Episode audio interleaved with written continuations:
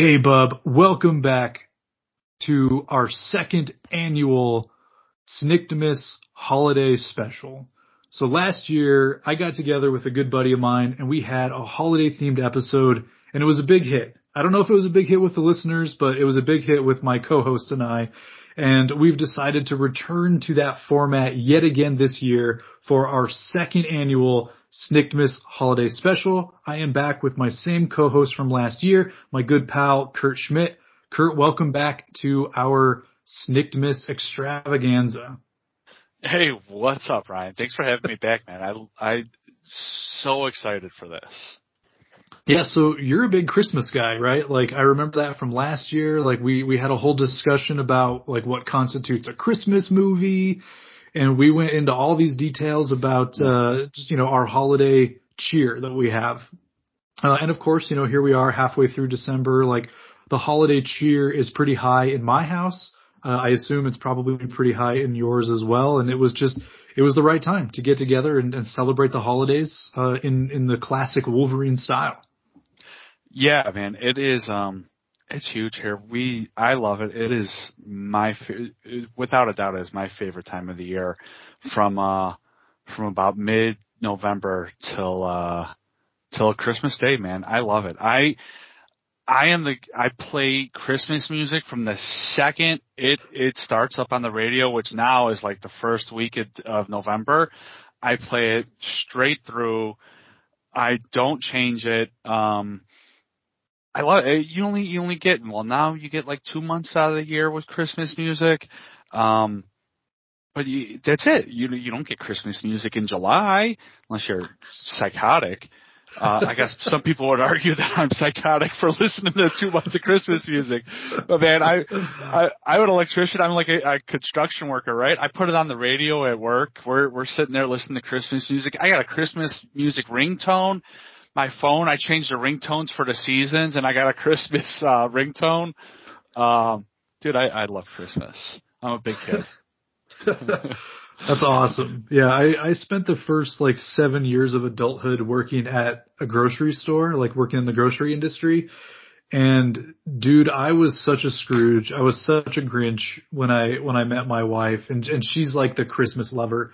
Um, and like, I, since I've been like at an office job for like the last 10 plus years, almost, almost 14 years actually, um, I've come around a lot. Like I don't have to deal with like the worst of humanity on a daily basis during the holiday season anymore.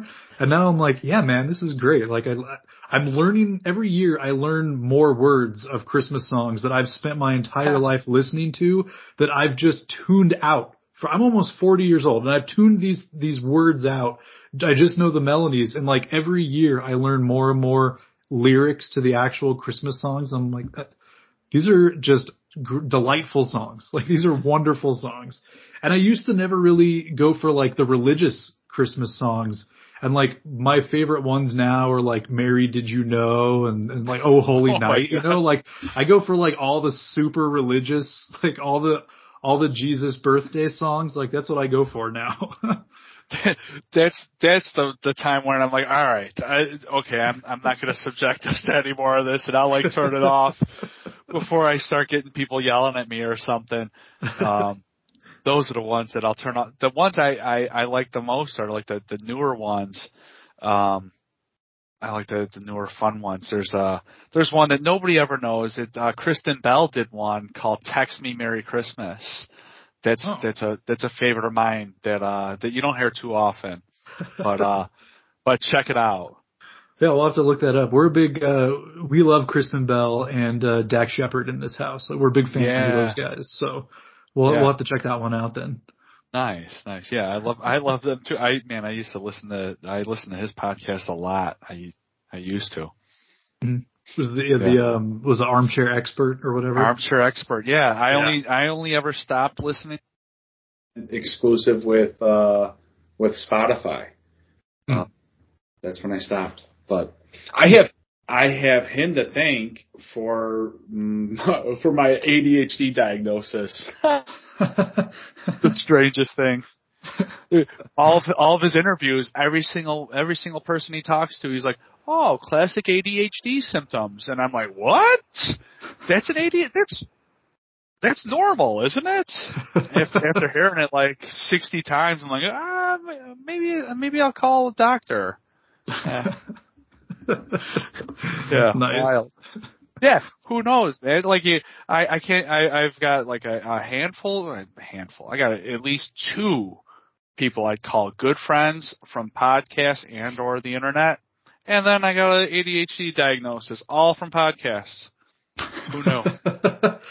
yeah, we we get crap for being like you know between thirty five and forty five year old white dudes that are podcasting, but like this is how we make friends now. This There is it. go. This is our this is the playground for us. Yeah, yeah, right. so funny. So let me ask you then, uh, being a big Christmas fan, being a, a union man when it comes to the uh, the electricians union or, or whatever you have out there, are you guys the ones that have to go and do like the Christmas light displays in the city and on like the big buildings, or can they just hire anyone for big Christmas light displays and stuff? Um, I guess places could hire anybody, but I would I would venture to say that most of those displays around here, at least the big ones, are probably put up by union workers. I know the building I'm working, the Field Museum in Chicago. We have uh, my company has a guy there, an in-house electrician that works on put up all the the Christmas lights and on the outside of the building, it's all lit up right now, red and green. Um, myself, like I put in half those lights, my company put in all the lights. So we put in all those lights. Uh, they changed now. That's all LED, so it's all remote control. All these buildings now, it's all LED, so everything's like not remote controlled, kind of remote controlled, but they could just program them like they change colors on their own. But the town, the city, like uh, uh, the city of Chicago, like all the lights out, like uh public streets and stuff. It's all union electricians in the city of Chicago. nice. Yeah, yeah, yeah. All uh, all proud union workers.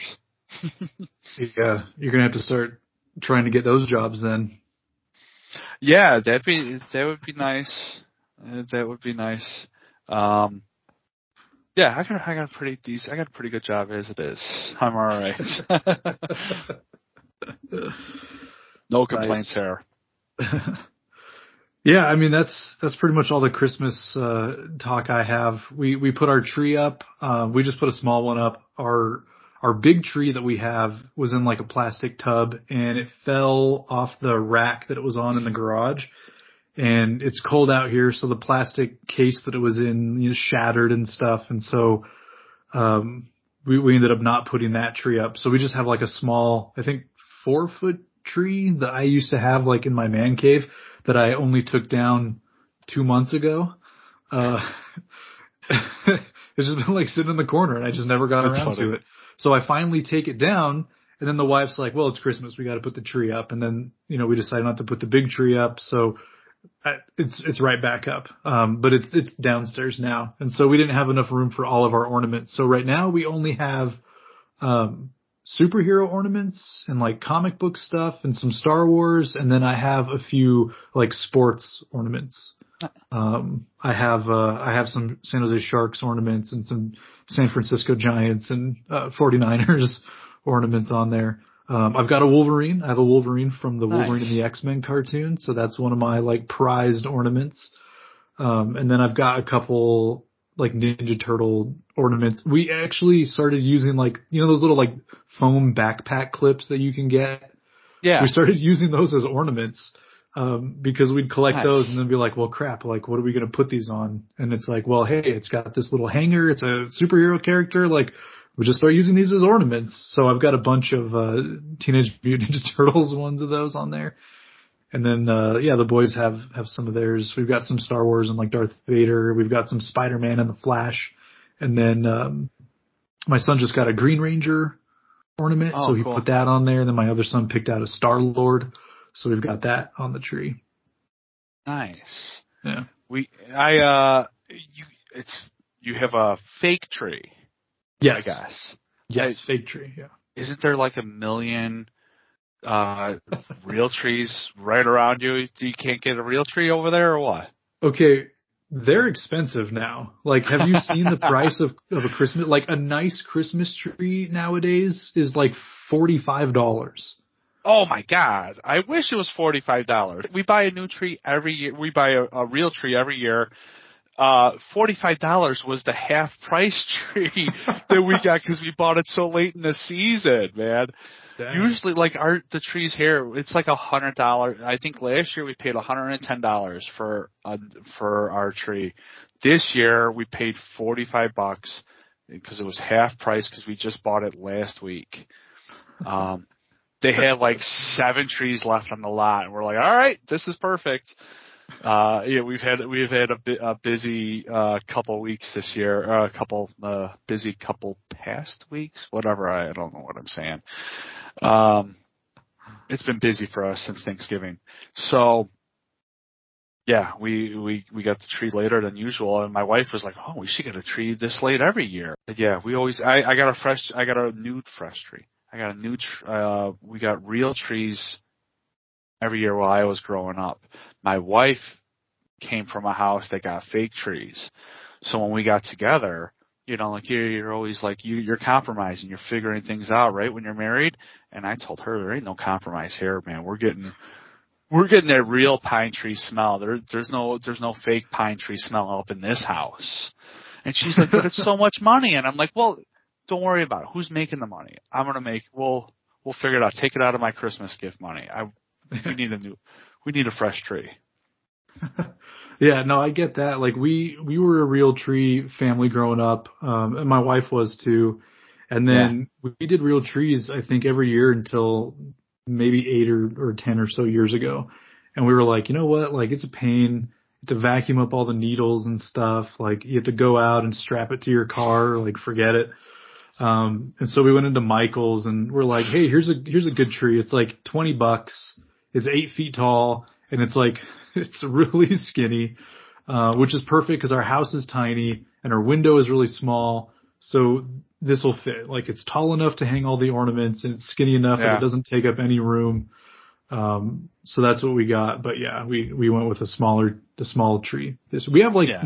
eight fake trees. It's crazy. Like my, my sons have one in their room. We have one like on the dinner table that's like two feet tall. I had one for my man cave, which is the downstairs one now. We have the downstairs one. We have like two or three others that are like, I think they're in storage, like in my mother-in-law's basement, just like in a box. She's always, every Christmas, she's like, do you guys want any of these trees? And we're like, nah, it's whatever. We, it's yeah. fine. We got enough. There's enough That's trees. Funny. Enough fake trees.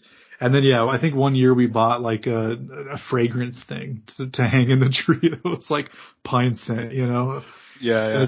After like three or four years of not having a real tree, we're smelling. We're like, yeah, this smells like the real thing. And I guarantee, like if I were to go to a tree lot, it would not smell yeah. the, the same at all. It, it's the it's the pine tree hanging from the from the, the car freshener. it's a little fancier than that. Um, slightly fancier. It's really slightly. just like a. It looks like a stick. Yeah. Um, and you hang it like by the trunk so that it's out of the way and all that, and like it's whatever. It smells like a pine tree for like eight hours, and then you wake up the next morning and it doesn't smell like a tree anymore anyway. Yeah. Yeah. yeah. nice.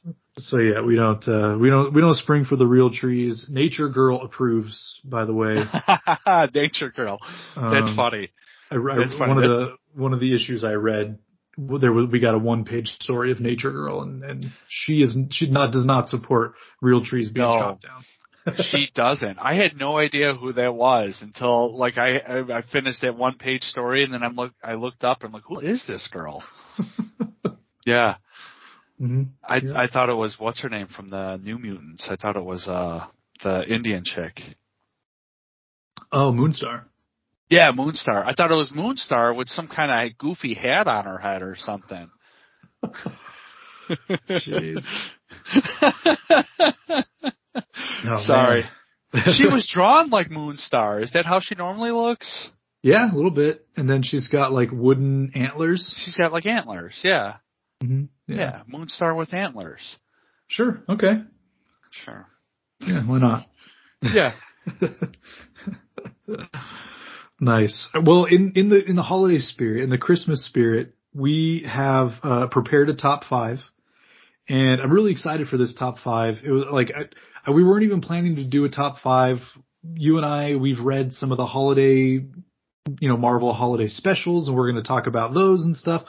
But it, like a week ago, I was sitting in the car and I was listening to an, another podcast, and they do a lot of top fives on that podcast and they happen to be doing a podcast where they're talking about people and jobs and working. And so I thought, well, you know, one of our favorite Christmas movies in our house is The Santa Claus, which is all about a regular Joe kind of taking over the role of Santa Claus. So I thought, what if an X-Man had to take on the role of Santa? So which X-Men should or could replace Santa Claus? And so I, I suggested it to you. Of course, being a big, you know, Christmas fan, being the Linus of this duo, uh, you were all over that. And so, uh, yeah, we've prepared a top five of mutants who should replace Santa Claus. So, uh, Kurt, I think I'll, I'll kick it over to you and, uh, let you start us out here. Awesome. Thanks. I love this one, by the way. And I had, I just kept on brains. I had so many. I had a hard time narrowing it down to the five and then putting them in the right order. So, like, I have a bunch of scribble scrabbles on my notebook here. But, so, number five, with that said, number five, I have Quicksilver. It, obviously, you need, Santa needs to get to every child's house, like in hmm. the whole world. You need somebody fast. Who better than Quicksilver? Yeah. Right? The fastest man, man alive, faster than the Flash. Yeah, Quicksilver. Well, and oh yeah, he totally is. So, and he he fits like I, I like double like doubly good. Not only is he fast and he can make it to all the homes, but he needs to replenish all those calories. Who better to eat all those cookies and drink all that milk than Quicksilver? he needs all that stuff. He won't be fat yeah. and jolly. He's gonna be. He's he needs all that calories. The only caveat with Quicksilver, he's pretty grumpy, so probably a lot of coal. But what, you know, it's a trade-off. He's he's good at one thing. He he might not be so good at the other. So I don't know. He might be happy though with all those milk and cookies. Who knows? Yeah, no, I think he would be. I, I definitely think he would be. I think he'd he'd probably end up being more like the Santa from A Christmas Story, who you get like 10 seconds to tell him what you want. Otherwise, you're just getting a football and you're going down the slide. Like that's, that's a, with his impatience. He's like, what do you want yes. for Christmas? Too late. Here's your, here's your football. Here's your, uh, here's your baseball bat. You know, like, yeah, goodbye. Like that's what you're getting. I love it. Quicksilver. Nice. All right. So mine started off mutants to replace Santa. And then I got a little carried away and I started writing out my list. And then I was thinking like, ooh, these actually, this one might be better replacing the elves. And then we still have regular Santa, but now, you know, the elves have all been outsourced to, to this mutant or, or maybe Santa needs help pulling a sleigh again. Rudolph's got a broken leg. He's still tied up in the, in the reindeer games. So we need someone else to step in. So I, I ended up only picking like two to replace Santa, but I ended up going with one to replace Rudolph, the red-nosed reindeer, and one to replace the elves. So I think I'll start with the elves. In order to make all the toys, you have to have hundreds of elves, right? Like we've, we've all seen the movies. We've seen Fred Claus. They've got the whole operation going with all the elves. Even in Elf, they've got like 10 elves. There, there's tons of them. You need so many elves because there's so many kids in the world now. The, who what mutant is better to make all of the toys all year long than a mutant who can multiply? So I went with Jamie Madrox, the multiple man, to replace Santa's elves. well, it's a, it's a good thing I got multiple people because you took one of my Santas. That's a good one. You know, at first I thought I, I had to, like I was biting my tongue the whole time. I thought you were going to say the Morlocks. Oh yeah. yeah. No, the Multiple Man works good.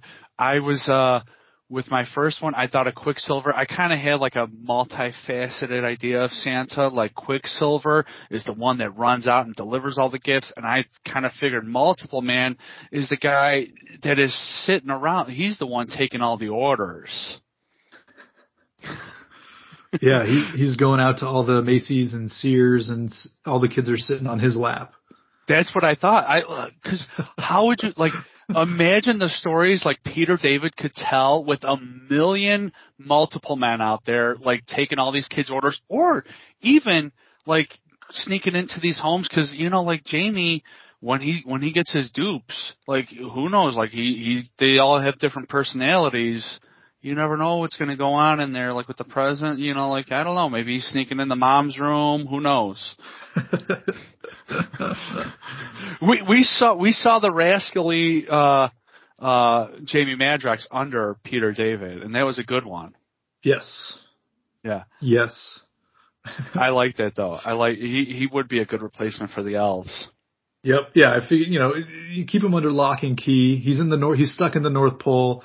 So when he gets those uh, those unruly dupes and they want to escape, there's not really anywhere to go. So yeah. they're going to toe the line or get reabsorbed real fast. yeah, right. nice, nice. Um, very good. Well, he was luckily he I, I got a little bit of time to uh to figure it out because he was my number three for for uh Santa. So mm. my number four is Mystique. Mystique mm. because she could sneak in and be anybody right? Like I'm thinking about Santa coming in and delivering the presents, and then the kid wakes up, and then oh my God, it's Santa! Like oh no, it's Uncle Joey. Like no, no, no probably Uncle Joe. Oh, Uncle Joe. Okay, I'm gonna go back to sleep. You know, or like maybe uh, Mama kissing Santa Claus. Nope, Mama kissing the neighbor.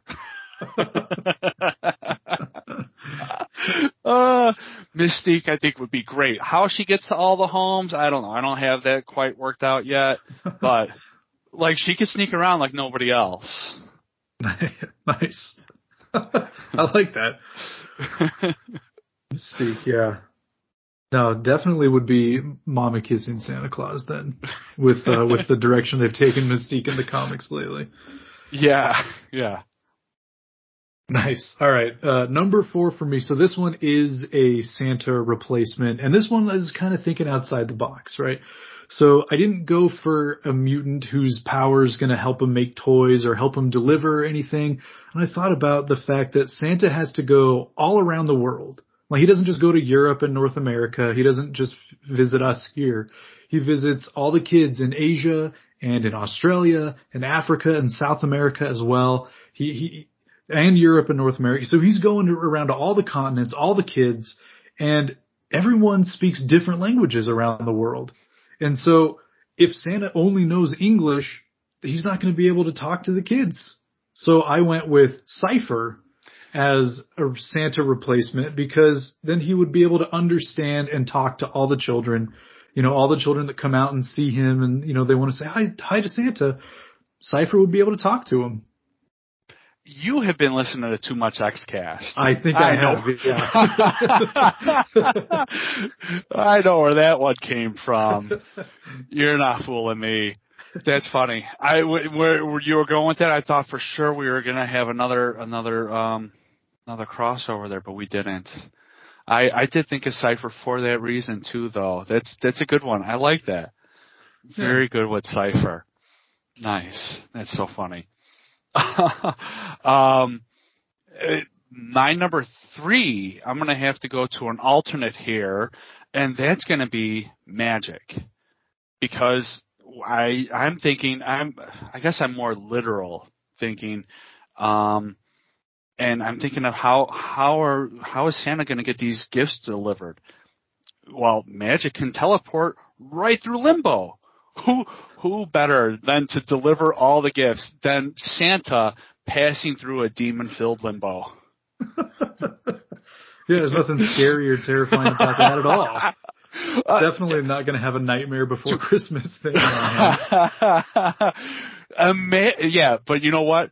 Imagine like 13 year old Ryan waking up and finding Illyana, like Mhm. putting, bending over and putting that Christmas gift underneath the tree? Come on, tell me, tell me you wouldn't want to see Illyana delivering your Christmas presents. At least Yeah, the no. current, the current one, not, not 1980s New Mutants one, Right. like, Present day, yeah, sure. Present Yeah. day Illyana, absolutely. As a 13 year old Oh. me, yeah, like a, a hot Yeah. Russian babe delivering The- gifts. the sure, thigh high why boots, thigh high Yes. boots with the Final Fantasy sword and stuff. yeah, just don't be, don't get on her naughty list because you don't get coal, you get sucked into limbo. So yeah, I- right. that might actually be good because all the kids worldwide are going to start behaving real fast. Oh yeah, yeah. Magik, nice. Well, I, I actually did think of Magik, but I had a different teleporting mutant on my list as my number three. So this is another Santa replacement, and this one's a little bit different because this one doesn't just teleport themselves. This one can teleport objects or other things, and all she has to do is throw a little dagger type thing into it, and it'll teleport. So I went with Blink. Um, I went with Blink as my my number three. Uh, and this is how you do it. You don't need the sleigh anymore. No more beasts of burden. Let the reindeer retire. They've earned it. All you have to do now is get a conveyor belt with every pile of presents has the address they need to go, and she just sits there in her lawn chair, you know, sipping whatever, throwing her little teleportation daggers at every little pile of gifts, and they show up underneath the, the Christmas tree in every house in the world. So I went with Blink. I love it. I I love Blink was on my list. She was she was one of my alternates. When you were talking about teleportation, I thought you were going to be talking about your your blue little elf guy. He didn't make my list because I figured he might make yours. But yeah, yeah, Blink was an alternate for me. That's that's awesome. Good pick there. uh my number so that brings me to number two man we are how are we flying through this list um my number two is Doop. Doop. Doop is the perfect santa. He can fly. He can control time. He can store presents in his bottomless belly or like Doop land or Doop whatever they call it right? He can speak any language. Doop can do it all. Mm. he can Settle down, Milligan. Dude, he could shimmy down that chimney and just like eh, like regurgitate the presents. It, Doop is perfect for Santa. And as we saw in the Wolverine and the X Men, he can keep the moms happy as well. yes, yes, he can. Yes, yeah, he was the the teacher, I think, for uh he was the professor, right? He was the receptionist who was always asleep, but then he had to like go out and get the funding for the school uh, in in duplicitous ways.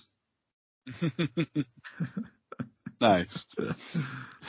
Yeah, we, man, we are flying through it. All right. So, so my next choice, this is my Rudolph replacement, and I wanted to go with at least like one kind of deep cut, one relatively obscure mutant that hopefully Kurt you've never heard of, and the, my listeners will be like, "Who's this?" and they'll go check him out.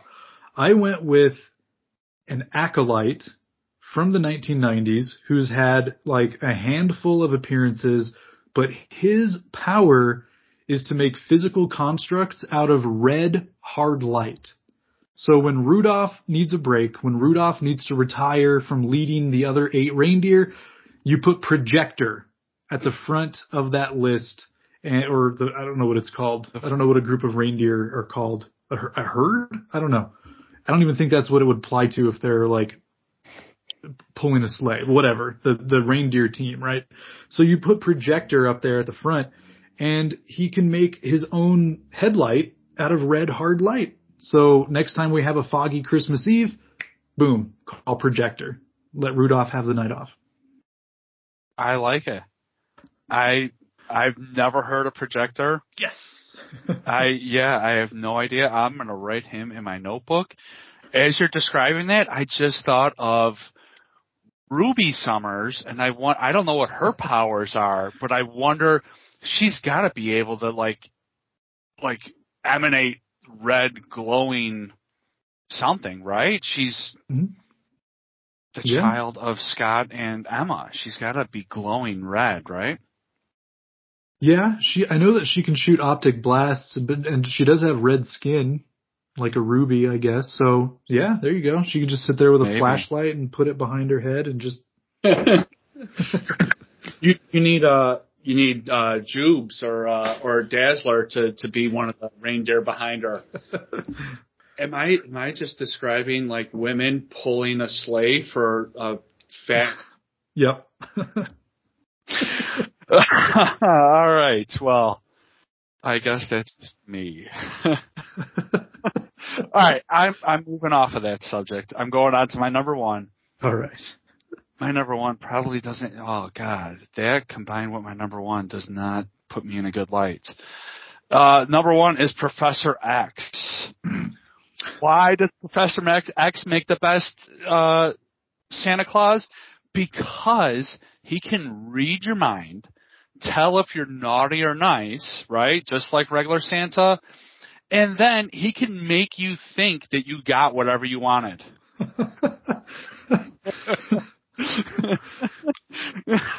I man, I I don't think I'm as misogynistic as I just appeared in the last three minutes. I really don't. Oh God, this has not put me in a good light. But I can't. I don't know. Yeah, prof- I I didn't want to put Professor X number one, but I couldn't get off of it. Like he he's he fits perfect. He doesn't. You don't have to worry about any of the like the how's he going to get to all the all the kids of the world. He can all the languages, all the time constraints. Like retire the reindeer, retire the retire the elves. You just Yeah. got Professor X, and that's what he loves to do. He loves to find deaf people, right? Like- yeah, yes, he That's- does. That's the perfect position for this psycho. Yes. Oh my gosh. how is that? How is he not taken over that job yet? You'd think that's what he wants the most. Yeah, right. Move over, Jonathan Hickman. I got a, I got a, I got a writing job in my future. Well, they're doing Fall of X, so it, they're going to need uh, a, re- a rebrand or a relaunch of the X titles. There you go. Yeah, maybe. Xavier is Santa now. Yeah. All right. So number one for me is a cop out. I always got to throw at least one cop out on my list because I'm I'm just lazy. Um, and I went with who, like, if we had to replace the entire organization from the top down, so we got to replace Santa, we got to replace the sleigh, the elves, the reindeer, all of it, the Christmas music, the, the cheer spreading, all of that stuff, it's gone. We have streamlined Christmas. Who better to do a worldwide operation delivering gifts to children than the Sentinels?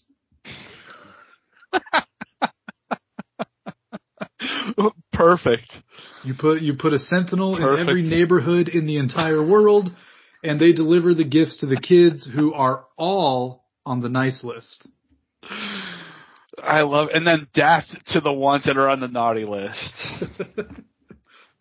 Yeah, and you I- got Master Mold up in the North Pole just popping out new sentinels, you know, to to keep up with the population. And yeah, this I mean, who doesn't want a gift delivered from a cold, emotionless, evil robot? I, I love it. If you're, and then when they, when they make the movie, like it's perfect. Like you got a Sentinel as bad Santa, and then you got Trask as his like mean little midget. there you go. right. It's it's movie accurate. yeah. I sorry. I guess that's all I do is just I'm, I just live to offend people on podcasts. I'm sorry. Hey, as long as they give us the five star reviews that we got for Marvel Plus, then, uh, I'm all for it. Ah, bazinga. All right, man, that was fun. Yeah, That's that was funny. uh, that was good. Yeah. I, I actually had a hard time with it. Like I was racking my brain, one trying to come up with ideas, and then I had way too many ideas, and then it was like, how do I narrow these down? And then, yeah, I got on like, ooh, what if we're not just replacing Santa? What if we're replacing the elves or Rudolph or whatever? Man, I, I can't, I'm so surprised that Nightcrawler didn't make your list. I, he, he seemed like such a gimme that I didn't even write him down. Cause I, I'm like, I, I gotta have these cause we're gonna have some kind of like, we're gonna, we're gonna cross over. I had, well, Blink obviously. I had Kitty, um, cause I thought she could sneak in and out of houses easily. Mhm. I had Skin because I figured he could like sneak in too. And then, um, also the Juggernaut because nothing stops the Juggernaut. yeah, those are good. I, I think uh, Kitty would probably be busy about this this time of year, though. I don't think she'd be available for the Santa job. Is she? I don't. Does Does Hanukkah overlap Christmas? Uh, sometimes I don't know if it ever has or or not. Um, I'll, I'll admit I don't usually know when Hanukkah is happening. I have no. I only because of my iPhone do I know that Hanukkah like the first day was like last week or something. It said on my on my calendar app. I don't know. Sorry. Yeah, no, it's it's good. Yeah, when I- when I posed that question to my youngest son or my older son, sorry, that uh, Kitty and Magneto were his first two answers. And then he thought about it for a while and he's like, I don't know if they would want to be Santa. like I don't Yeah. know if I don't know if Christmas is on is on uh, is high on their priority list. Um, I thought about yeah. Magneto, um, but I thought that would be too outlandish for for like even for me. I thought Magneto was too outlandish of a of a person to replace Santa. yeah. He does have he does wear the right colors though. Yeah, he's got the red suit, he's got the white hair. I don't think Yeah. I don't think he's ever shaken his belly like a bowl full of jelly though. I, and that's a requirement. So He has had the white beard though. yeah, yeah. He's He probably a closer match than know. either of us. Oh, yeah. have thought about now. Now that we're talking about it. I think he'd probably switch it from the North Pole to uh like asteroid M, you know. yeah. Yeah. Huh. Are you? That's it's it's starting to make sense to me now. Maybe a little bit too much. Oh, yeah. nice. Um, so we've also spent some time over the last few weeks reading through uh, various Marvel holiday specials. Um, and I think we've read the same one, and then I think we read part of another of the same one, and then we've read two different ones. So Yes. I don't know. Should we start and kind of walk through some of the stories that we loved on the ones that we haven't crossed over, and then finish up with the crossover one, maybe? Yeah, that sounds good. Sure. All right. So you started. Well, I think yours is the is the oldest. So we can start with yours, and Okay. then we'll do mine, and then uh, the, the one that we both read is the more recent one. Oh, that's funny how that worked out, huh? Yeah. Wow. That's so strange. um, yeah, so I, I started off, I read the 1996 48 big pages Marvel Holiday Special. Um, we got Spider-Man, Wolverine, Kitty, Silver Surfer, and, um, what's his name? The gay cowboy. Um, but I don't think he was gay at this time. Oh, Troy. I don't know if.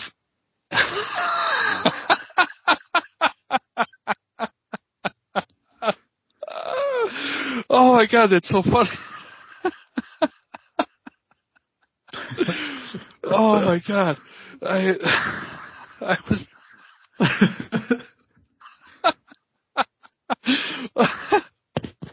Uh,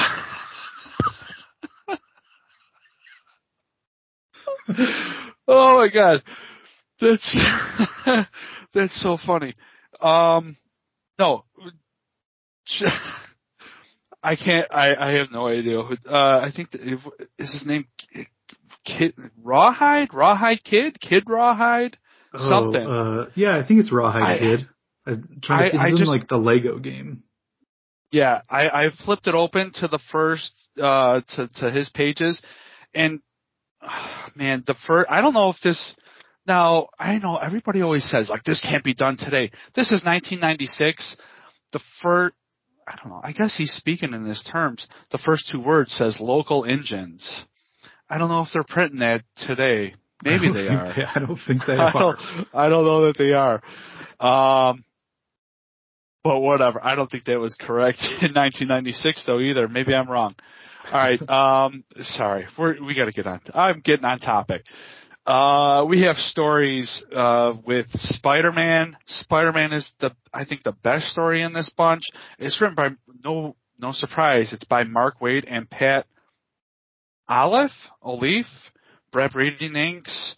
Um, we also have a story, a Kitty Pryde uh, story, and we have the Silver Surfer, Rawhide Kid, and Wolverine. Spider-Man is the is far and away the most fun. He's taking pictures of uh of of JJ like pretending that he's uh he's dressed up as Santa Claus. He's passing out gifts to kids. Uh he gives he he he pays Peter I think like a nickel or something, a five dollar bill, something like that to to to take pictures on like Christmas Eve. So then he's like, screw this. I'm gonna web him up. I'm gonna be Spider-Man. I'm gonna web him up.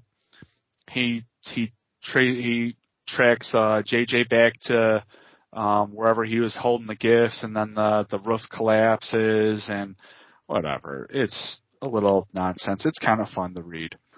The art's it's kind of fun. It's it's um the art's nice. You move on to the kitty story. The uh it revolves around um it's her and uh and she goes back to her hometown not quite chicago but chicagoland. And uh it's kitty and uh black girl and they try to make uh reference to like kitty understanding where the black girl's coming from because not only is she a mutant but she's a jewish mutant. So she's got like she could relate right to whatever the the little the black girl's going through. Um she re- she reveals her mutant powers to help her and whatever. They have like a nice little moment. The art's not great. Silver surfer is trying to figure out what the north star is. It's it's okay. You have uh the blind chick that likes um the thing. What's her name uh, Alicia Masters. Thank you. Yeah, she's in Yep. this. She's in this, and this is a George Perez plot, Stan Lee script with Rick Leonardi pencils. You might know Rick Leonardi as the artist behind Spider-Man 2029. That's how I know him, at least. Um, and actually, you know what? You know what I noticed reading this one? I noticed the letters because the letters I thought were so bad with the Kitty Pryde story. I'm like, oh my god, this is terrible. This is like whatever. I noticed the letters in that the letters in that story was by some guy I'd never recognized. And the letter, I don't know, whatever. I'm going back and forth. Sorry. um, this story wasn't even with like those three names. It wasn't great. It was okay. He's trying to find out the purpose of the North Star. He's like, I've seen the whole galaxy. There is no, this star doesn't exist. And then he goes around and sees aliens. He kills an alien for like, like talking shit about the North Star, uh, or the Star of Bethlehem. I'm sorry, I'm saying the wrong Mhm. star.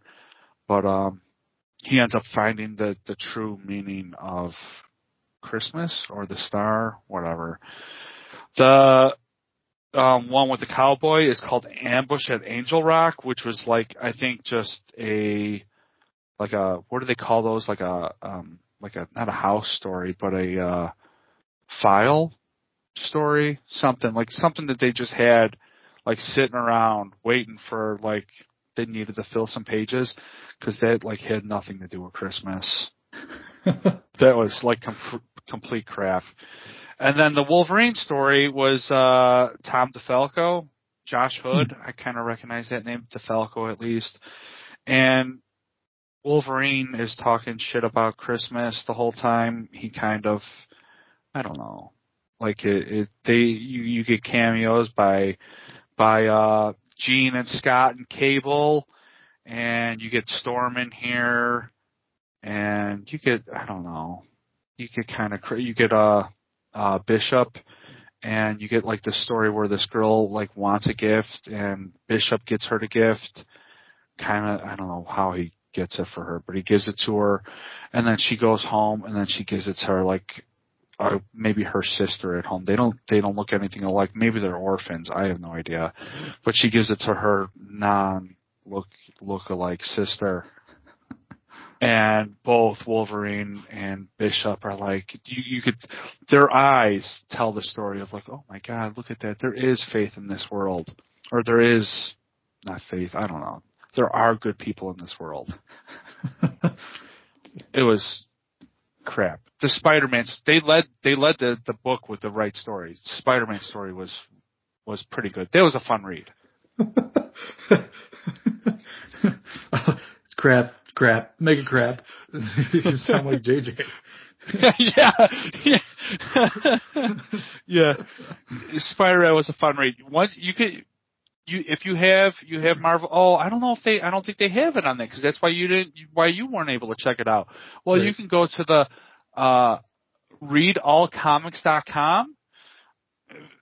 They're uh, not a sponsor, but um, I'm pretty sure you can find it there because you could find everything on that website. Read that Spider-Man story. Don't look any further. Uh, all right, so that sounds like a lot of fun. I I never really got into these holiday specials when I was a kid. Um, I didn't have any of them or anything like that, but I do remember my older sister having one. Um, she never let me look at her comics though. Like it was very rare that she would actually let me look through her comics and everything. Uh, but I always liked seeing there. It was one. I think it was uh, the thing was on the cover and he was like covered in snow and there was like mistletoe or something and yeah, I, I, I never even had a chance to read it, but I always thought it was funny. And of course, it was one of those like 48 page monsters. So like it was bigger than any comic that I'd ever held or anything like that. So I always liked looking at the cover. Uh, when I had the chance, but like I never myself got into, I never read the annuals. I never got into any of the holiday specials. Um, this was the thing that like I didn't even know they were still doing these throughout the last, you know, 30 or so odd years. Uh, there's quite a few of them on Marvel Unlimited though. Like if you just type in holiday or Christmas or Xmas or whatever, um, a lot of them come up. And so, uh, you had sent me a photo of a, like a handful of the ones that you had. So I was looking through Marvel Unlimited and one of the ones that you had sent me that you have, uh, they had on here and that was the 2007 Marvel Holiday Special. and, uh, so this one's got Spider-Man and Wolverine on the cover and for whatever reason, like Wolverine is sitting there, he's his t- typical surly looking self, and he's got uh, Spider-Man's like wrapped him in um, Christmas lights, and he's hanging there from like the ceiling, um, just ho- kind of holding up the Christmas lights. There's like packages and stuff in the background and all that. Not packages, like presents and stuff. Uh, but this was pretty good at least the first story I really liked. Um, I actually liked the middle story. The last story was weird, um, but it was still pretty good. So the first story is called Piece of Cake, and it was written by two guys I've never heard of, and there was art from someone I'd never heard of, and it was inking from someone I'd never heard of. It was the the writers are Andrew Farago and Shannon K. Garrity. Never heard of them. Uh, the penciler was Liu Kang and not the one from Mortal Kombat.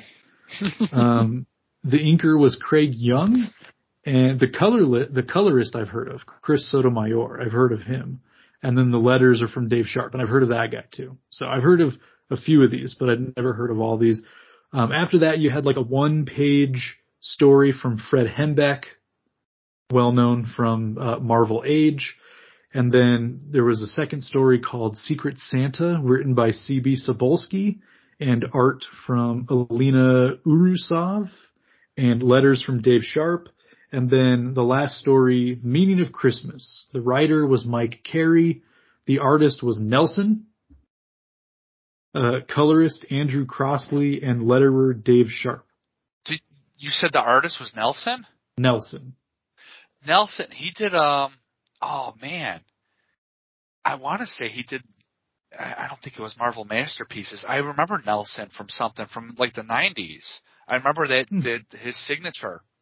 I'm gonna look it up. It'll be uh, this is an early plug for the Discord. Check the Discord. I'm gonna get that. I'm gonna get that stuff on the Discord. There's a Nel. There's. I want to say there's a Wolverine Nelson. Man, I'm. I'm positive. I know that Nelson name from something. Sorry.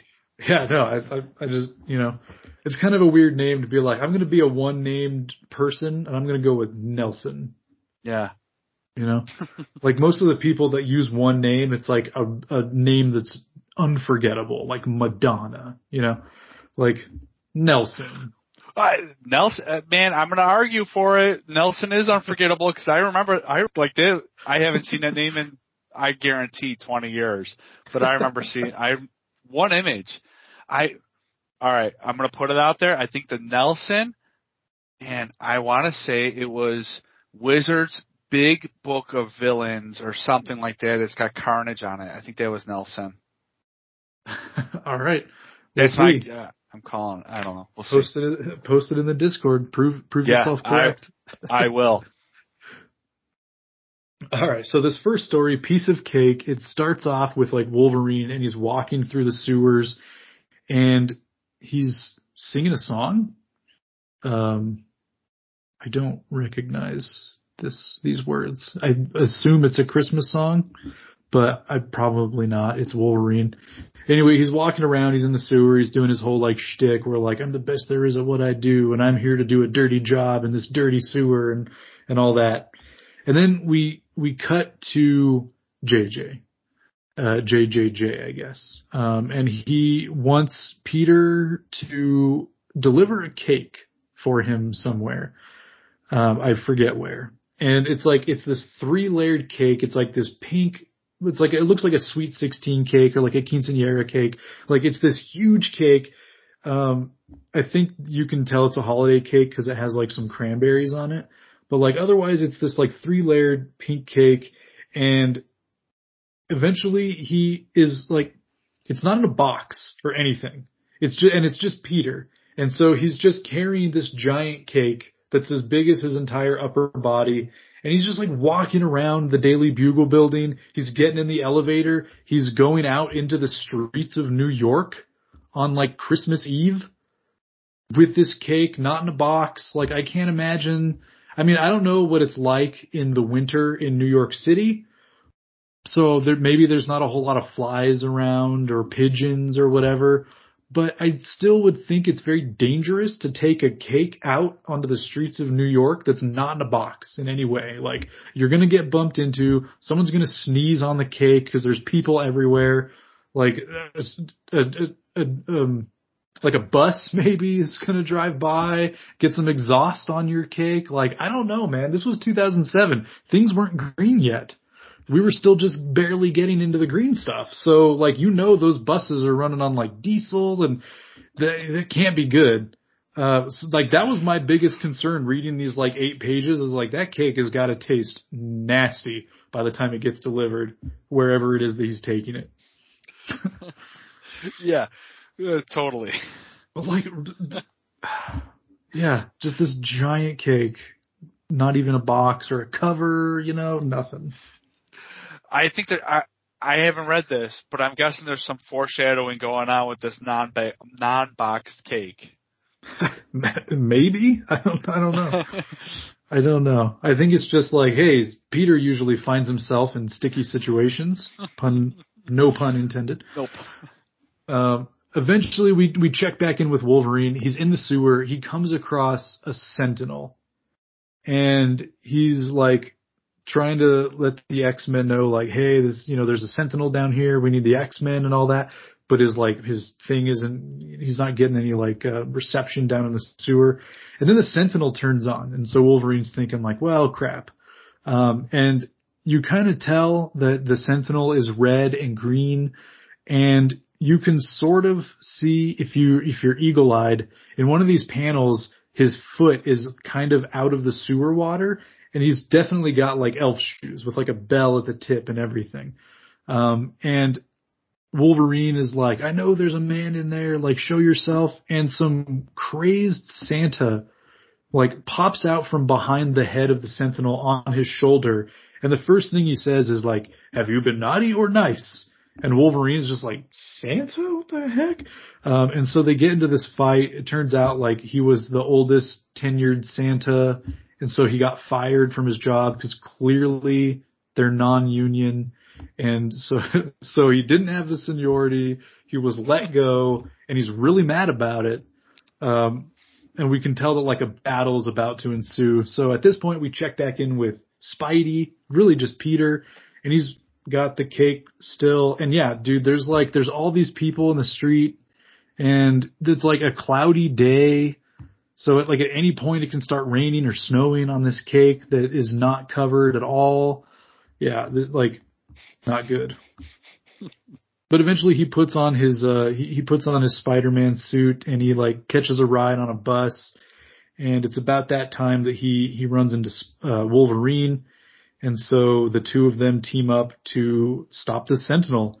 And like that's pretty much it, man. Like that's that's the story. They fight the Sentinel, they defeat the um poor Santa guy, and eventually Spider-Man saves a kid. The kid calls him Ant-Man, and then um he delivers the cake. No, he doesn't deliver the cake. I lied. He uh he drops the cake on Wolverine's head. Um and uh all that he can bring to Aunt May is one slice. That's all that he has left. So apparently, this giant cake that he was bringing from the Daily Bugle building, he was just bringing it home for his holiday party. And so all they had left was like one, one slice for Aunt May, and that was it. And then, uh, J. Jonah Jameson published a Christmas Day story about how Peter and a Sentinel destroyed New York. Sounds about right. like, like it was a fun story. It was a good story. Um, the artwork here wasn't too bad. The writing was all right from these from these guys.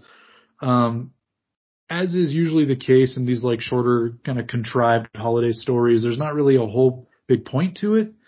Um, but yeah, there's definitely like Wolverine and Spider-Man kind of have a moment and stuff. So it's, it's nice. Yeah, sounds nice. sounds like a fun read. Yeah, it was it was fun. It's it's like 17 pages, so it was worth it. You know, quick read. Uh, we got a page from Fred Hembeck, which is just all the different Marvel heroes wearing Santa outfits. I don't know. I didn't really. Re- there's like it was one page, and it was like we're the Santa Brigade, and it was like okay, cool, thanks, Fred. Mm-hmm. Um, and then the next story, the Secret Santa story from um, from CB Cebulski. I actually liked this one. This one was actually really nice. I have no idea who these characters are. Um, this one girl, she's like in the bathroom looking at herself in the mirror, and she's like, "I'm a cyborg. This sucks. This is my first Christmas that I can remember."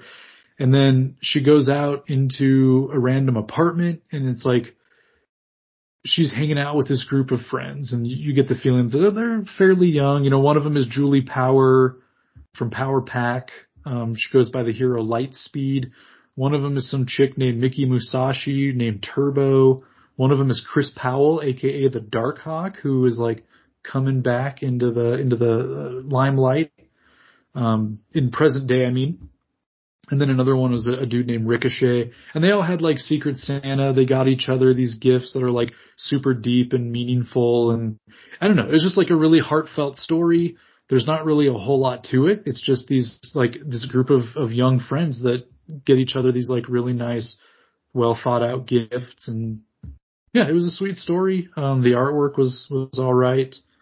And I actually, like, I read the whole story and was like, oh, that was actually really sweet. Like, it was, I don't know who these characters are, but like, you kind of get the, the group dynamic as you're reading through it.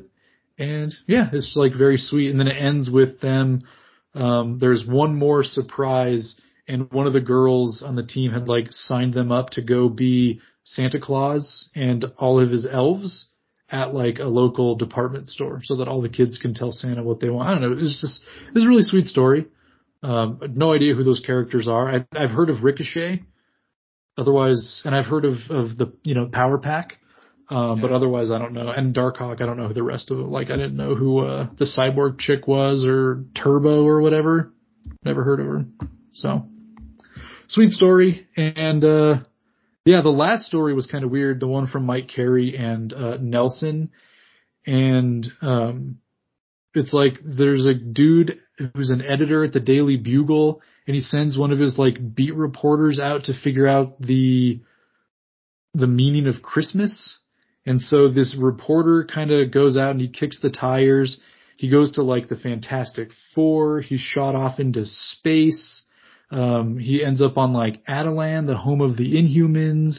He ends up in Latveria, Trask Industry. Like he goes all over the place. The bottom of the ocean to talk to Namor, Asgard even. Like he goes all around and eventually he like turns in his report to the editor guy and uh, the editor's like, all right, well, I'm giving you a 10% raise and a dead turkey to cook and eat. And the guy's like over the moon, you know? Um, and then as he's leaving, you, you'll notice that the, uh, the name tag originally says like editor Griffin, head of features. And then in the last panel, it says Commander Griffin, head of invasions. And then the very last panel is like this dude crazily looking over the report of the meaning of Christmas and he's got this little light and his shadow in the background is the shadow of a scroll. So it's kind of like leading into Secret Invasion because this was coming out in, in 2007. So that was kind of an interesting way to end the, the story as well as like end the issue with like, hey, here's all these sweet, like heartfelt Christmas stories and then this guy's a scroll. huh. Yeah, that one's. It's all interesting. I, uh, it's sounds like my Silver Surfer Silver Surfer story, where uh, where he's going all around. Um, surfers going all around the galaxy looking for like more or less the meaning of Christmas. Um, yeah. I, w- I wonder um, how they format those. If they if they have like, all right, you've got the fun story you've got this story. We need something about the meaning of Christmas. And then we'll just pull something out of the out of the file cabinet for to, to fill in the last one. yeah, yeah. Get that get that friend Fred Hembeck uh, single page. We need we need one more page here. yeah, call Nelson. We haven't given him a job in twelve years. Yeah, yeah, yeah. Yeah, it's funny. Or it takes Nelson twelve years to do a job. Right. Yeah. I mean, the art did look very uh, late '80s, so who knows? Yeah. He'd probably been working on that for 15 years or so. Yeah. Yeah. Maybe. Maybe. Oh, right. Should we uh should we jump into the Merry X Men Holidays special? Yeah. Yeah. All right. Yeah. Let's for let's sure talk about this one. So I love the cover. I don't know. I don't know who the redhead is on the cover. I would assume Jean, but but I have no idea. Yeah, that's who I assumed it was Jean. Yeah, like it's she's really the only big redhead, right? And she's the same group with uh, Gambit and Rogue. Yeah. And I, I like in the background, like they're they're sitting there like drinking their hot chocolate at this table, and, and Gambit's just kind of off in the background. And then I like that through the window you got Iceman, Storm, Nightcrawler, and Jubilee out there um, having their little uh, snow fight or snowball fight or whatever to tell you the truth, I never even noticed that until you said that right now. I always just looked at the three main characters, oh, or yeah. the the two girls mostly. Right. Um, yeah. I like I I love that I I forget the artist. He signs his stuff as uh, DNA. Yeah. Uh, David David Nakayama. Yeah, I love his art. Yeah, his um, art's great. Yeah.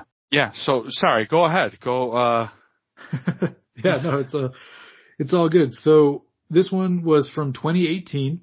Um, so a little bit before the Hickman relaunch, but at this point in time, uh, they were starting to pay a little bit more attention to the mutants. They were starting to get like top guys, top artists to come back onto the book, um, and, and tell some stories. And so we had a lot of like status quo changing moments. We had like the Phoenix Resurrection story that that brought Jean back, so that's probably who that's supposed to be then. Uh, we had like the whole thing with the Resurrection relaunch where like Kitty Pryde was the leader of the X-Men and they were back in New York City, like in Central Park. Like there were a lot of different things they were trying on before the, the Hickman era really kind of came to fruition. Um, so it was nice to see this holiday special. Again, I didn't really even know that this was out in 2018. Like I probably would have bought it and checked it out just for the, the Nakayama cover. But, um, I like this. The way that they approached this one was a lot different than the holiday specials that we'd covered before, where it was like two or three kind of medium length stories and like one small story.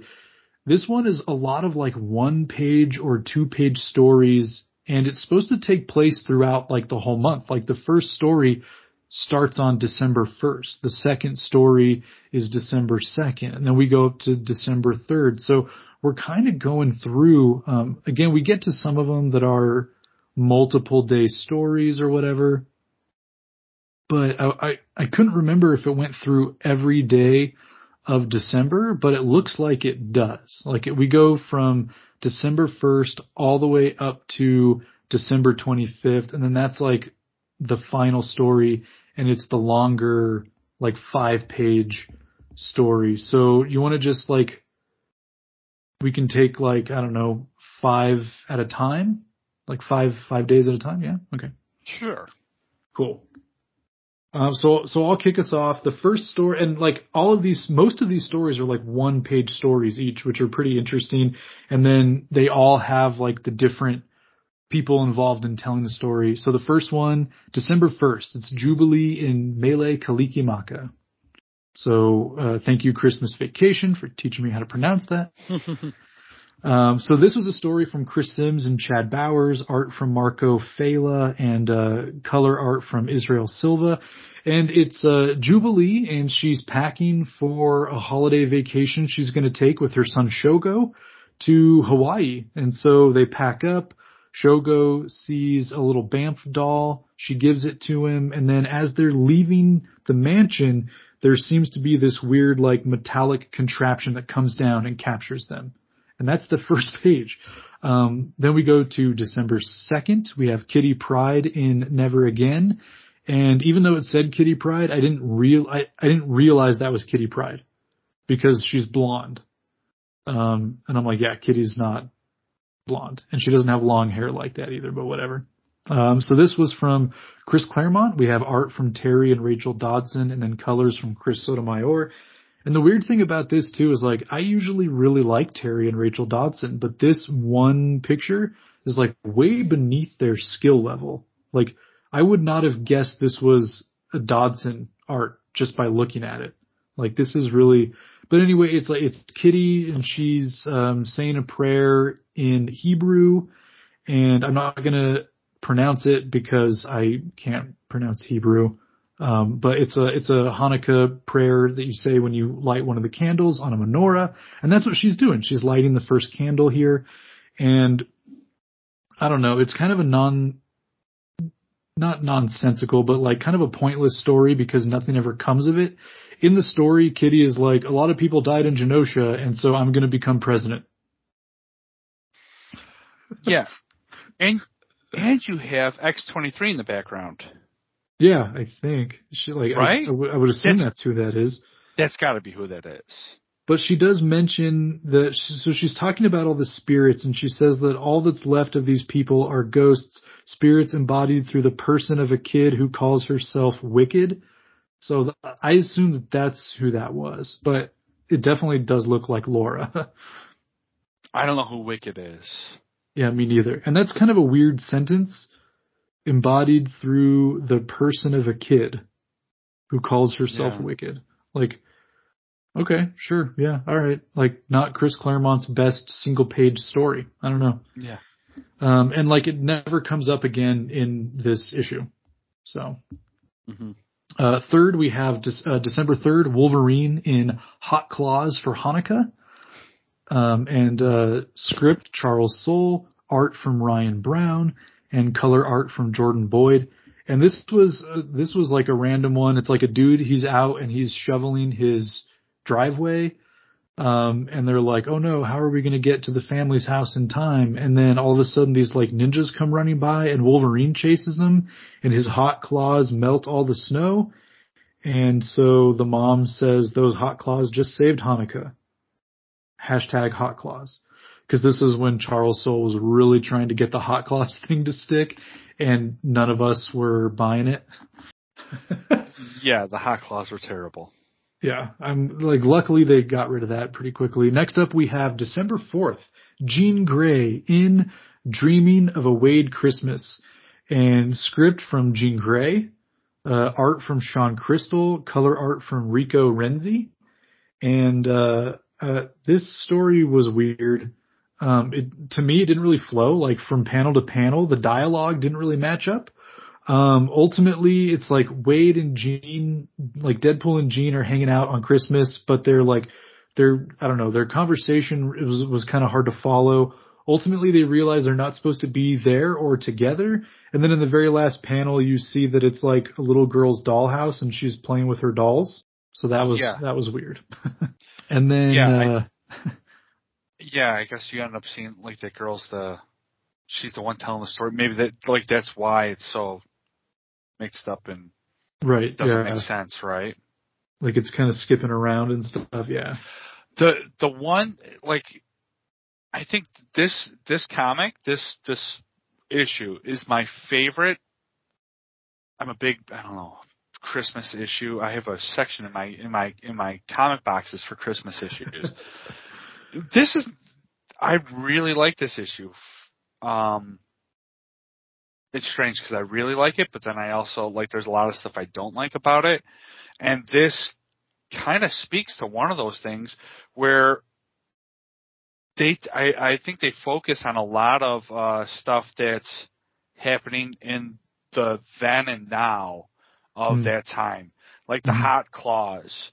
You know, um me and you know of the hot claws, but I think in like five more years somebody would see hot claws and like, what the hell is that? You know, but Yeah. there's there's so much of that in this comic where it's like what like oh yeah that was going on at that time you know Mhm. um and i wonder like if this girl i see that girl all the way at the very end and i remember the comic um the worst x-man ever and Oh, she yeah. kind of reminds me of a girl from that comic because I really love that one. But I I don't know if like it's me projecting and making uh, like trying to connect the two or not. Like I feel like I should know that girl. Maybe she's nothing. You know, maybe it's just make believe, or maybe it was just some. Maybe she's Maybelline.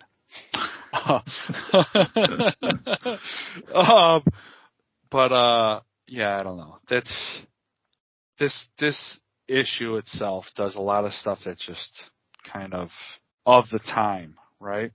Yes. So Sorry. December, no, it's all good. So December 5th, we have Nature Girl in I Hate Christmas. So this will bring it back to earlier.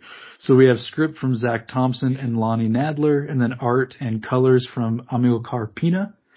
And, uh, it's Nature Girl, and she's like walking around. She sees Colossus chopping down a tree. She sees all the X-Men decorating it. She laments that they didn't just get a plastic tree because it doesn't feel authentic or smell good. Um, and then she's like leaving, walking around and she's like just seeing all these like tree corpses everywhere. And, uh, yeah, she just says that she hates Christmas because for it's like a whole month of her having to listen to trees dying. and it's like, okay, all right, we're getting a little, uh, a little heavy handed here, but sure. Yeah, that one's a yeah a little heavy handed, right? all right. So I think, yeah, do you want to take the next five? Yeah, sure. December sixth, we get uh we get Jubes in Jingle All the Wait a minute with uh script by Chris Sims and Chad Bowers, art by Marco Failla, color art Israel Silva.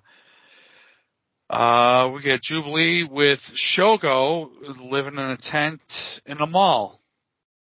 She, they wake up, she's I don't know, ends up being a little kind of maybe confused. They're they're in a mall. Yep. Um, that's that seems to be uh the overall story of the comic. Kinda is starting to revolve a little bit around Jubilee. You're starting to see like I think that's the first recurring character we see, right? hmm Yeah. Uh, December 7th, we get Gambit in the Cheech? I don't Sure. know how to say that word. Cheech Who Stole Christmas, uh, script by I. We're starting to get people. I have no idea who these people are. Styles P and Poobs, Luciano uh, Vecchio, and color art by Carlos Lopez. Um, Gambit's performing some kind of magic trick for kids. They say something, and it looks like there's a, a Morlock. These kids look like mutants. We we have like a Morlock look-alike. We have um, a Nightcrawler look-alike, and then I don't know who that last one is. You probably know who these people are, and I'm probably way off with these people. That Morlock look like he has no nose and he's got like an alien looking thing on his whatever. Um, and the last one, I remember Psylocke having something over her eye that looks like that. It's either Psylocke's child or uh, Deathblow's kid because she's got something over an eye and she has no pupil. Mm. But um, the kids make a reference to somebody stealing all the presents, all the Wolverine toys. And now, and then the last panel, we see Gambit dropping into like a warehouse to to take the toys for the kids, I guess. Yeah. Uh, fun little thing. And now we have December 8th, which is uh, like a second kind of recurring storyline, I think. I think we see a couple, uh, pages with this, which is really fun. I, this is like one of my favorites of the, of the comic. We have Iceman and White Elephant, script by Sina Grace, art by Corey Smith, color art by Jordan Boyd. Uh, I don't know if it's at this point. I know Sina Grace did a lot of uh, um, Iceman stuff. hmm Yeah. Uh, I I'm, I imagine it was at this time. Yeah. But we have uh, Iceman talking about being left in charge to do some kind of holiday theme party. I think he was put in charge by Kitty Pryde. Like one, uh, the first panel, you see like a bunch of X Men, but it's like a, it's like all the newer X Men. So you have, uh, you have Glob Herman, you have uh, uh, X23 in there. You have a handful of people. You have Doop. Doop's in there. yeah. you have a bunch. You have the the who's the fairy girl with the with the wings and stuff. Pixie. Pixie, thank you. Yeah, you have a bunch of people. You have Skin in the next panel. And uh and then you go through like a like a little they got a bunch of panels of their white elephants, which is fun to read. Um it was a it was a fun little one page. I man, I really this is my favorite issue. Is I the one one page stories. There's a lot of words. Like these writers, most of these writers did a lot of work to like put like they jammed like a they had to jam like a story in the one page, and then the art's usually pretty good. The stories are pretty good for the most part. It's it's a good comic.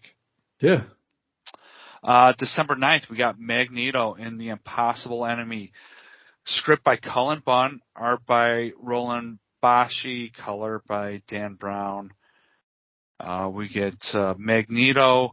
Magneto, uh, like how could like this is how could uh, Magneto's being reminded of the the meaning of Hanukkah and the menorah by a couple of children. It's like Yeah. yeah, I like anybody could tell the story, but it's Cullen Bunn. Cullen Bunn. How could you not like it? Yeah. Um, good story. December 10th, we got Storm and Christmas Jeer by Charlamagne the God. I wonder who there's this is like the second time I've seen a script by somebody with like a like a goofy moniker. I wonder what the what, what the deal was with that. Uh, I wonder if that was like a DC person that like had to go by like something goofy because they were under contract or something, or if that was, is there somebody actually that goes by Charlamagne the God? I have no idea. I feel like there was a musician a few. I don't know. Maybe. Maybe not. Maybe you're right. Oh, you you could definitely be right. The art is Alitha E. Martinez. I have no idea. J. David Ramos. I don't know who any of these people are. Um, Storm references Charlamagne the God in like her the first panel or something. She's clearly wearing like um, Apple i what are the iBuds? I don't know. What are the earbuds? Earbuds, yeah. She's clearly wearing earbuds. Uh, she's talking to some goofy guy. She does some. She makes a, a rain cloud up a, a pair above a guy that's like racist. Are you racist if you don't like mutants? Yeah, I think so. But he also like, he calls her mutant lady, and he he calls Yeah. Wakanda like a there's like a cuss word in in here. Yeah, yeah. So he's he's if he's not a racist, he's at least a bigot. So Yeah. she uh, she has like a rain cloud up here above him, and then like he some for whatever reason he throws his baseball cap on the ground, which I love. Like there's a rain cloud like with with like lightning bolts and lightning bolts and rain, and he throws his his baseball cap on the ground. yeah. and he's like, "What in the name of ham? Jeez!" It's so funny. And then he runs off with with lightning bolts hitting his hitting his bare head. Now it's Yeah. so funny. Uh, and then that's the last one. It's like we didn't plan this. I don't think unless you planned it. But every five every five pages we go back to Jubes. I didn't plan it, no, but yeah, I'm seeing that now. And then here we are, like Yeah. December 11th, we have Jubilee in Deck the Malls. So we're back to our Chris Sims and Chad Bowers, uh, Marco Failla and Israel Silva. And then, yeah, so it says, you know, on, on December 11th, Jubilee spent time with friends and family. And she's like, she's still in the mall. She's, uh, it's been snowing for the last five days. She's got like a shopping cart. She's trying to push Shogo. They're both now wearing like a Christmas, not Christmas gear, but like winter coats and stuff. And they're running through and they're like, they're being chased by all these robots of Marvel heroes. You got like Mr. Fantastic and the Thing. You've got Captain America, Hulk and Iron Man. You've got Wolvie and you've got Spider-Man. And, uh, they're all wearing like Christmas costumes or I mean Santa costumes and they're all saying like mine. And apparently they're trying to get Shogo's Bamf doll, which unfortunately he drops as they're running away because they start sliding on the snow and uh, Jubilee's like, "We'll get it back, I swear." And then uh, you see the little Bamf doll on the ground in the in the snow. It's very sad. Then we go to uh, December 12th, Doctor Nemesis in The Giving Season. Script from Christopher Daniels, art from Ray Anthony Height and LeBeau Underwood, color art from J. David Ramos. And uh, yeah, I didn't really like this one. um, it's uh, apparently Beast has gotten a gift for Dr. Rao. Apparently he found out she's a big Star Wars fan, so he got her a boxed set of all eight episodes because uh, Rise of Skywalker. Yeah, yeah, that one wasn't out yet. Um, and he like Beast is going through uh, like a you know a conversation in his head. Apparently, you kind of get the feeling that maybe he's got some feelings for Doctor Rao. But then she runs by and she's like, "I got, I got the best gift ever. It's an it's an autographed original script of the Last Jedi, autographed by Mark Hamill and Daisy Ridley, and." uh I disagree that it's the best gift ever. But hey, you know, it's, it's subjective. It's subjective, right? Like for her, that probably is. Yeah. Um, and so Beast calls up Dr. Nemesis and he's like, why would you tell me she was a Star Wars fan knowing that you already got her the best Star Wars gift a Star Wars fan could get? and I was like, yeah, I, I don't know if that's the best gift a Star Wars fan could get, but as a Star Wars fan, if I was out of toilet paper and I had that script, it would still come in handy. I I would say it's at, at least it's better than Beast's gift. I think I'd li- rather. I have, as a Star Wars fan, I really don't. I'm guessing Daisy Ridley is Rey, Yes, but I'm not positive. she is, yeah. I am not. Po- I'm literally not positive, but I'm guessing that's her. And I'm, I would say I'm above average Star Wars fan, and that's better than Beast's gift. Yeah. Yeah, it is like there's definitely a memorabilia here. Like he got her all eight episodes fully remastered. It's like, do, does one through three and eight need to be remastered yet? Like they're within the last 20 years. And at the Yeah. time, like seven and eight, do the, like, those were brand, like 2015 and 2018. Like, I, f- I feel like this was written because it came out December of 2018, which is when I think, when did the last, was the last Jedi 2018 or 2017? I don't even know. It was probably 2017. Yeah, so it was yeah. probably like a year later. Right, yeah, because it was 2015 was Force Awakens and then 2016 was uh um Rogue One. Yeah, so maybe maybe it was like 2016. Like maybe this movie had been out for a couple years, but I don't I don't remember. Either way, like mm, It's strange. I see that and I'm like, you got me an incomplete gift. Like I, you got me like an incomplete box set. Like what the hell? There's Yeah. clear, clearly there's going to be nine movies of this box set and you got me like, it, it's in, uh, thanks for nothing. mhm, yeah. Yeah. Um, and so we go to December 13. This one was a, was an interesting one. Um, so Rogan Gambit, Gambit in Christmas Catastrophe, script from Kelly Thompson, art from David Lopez, colors from Chris Sotomayor, and apparently Rogan Gambit are cat ladies. And they've got like at least three cats in here. It looks like they have to give medicine to one of them, but it knows and so it runs around and defeats them. They eventually like crash into each other and fall into the Christmas tree. And then Rogue gives Gambit a little kiss. So it's you know, a little sweet one page story. I don't really know what the point of it was, but like, yeah, whatever. Just doing normal stuff and then, you know, a little kiss on the cheek from Rogue at the end. So can't really say no to that. Yep. December 14, we got Old Man Logan in The Gift That Keeps On Giving. We got script art and colors from Chip Zdarsky. And uh, Old Man Logan, he's out there, he's cutting wood. Nightcrawler comes up and he's like, "Oh, this is, you know, this is why the firewood here always looks the same."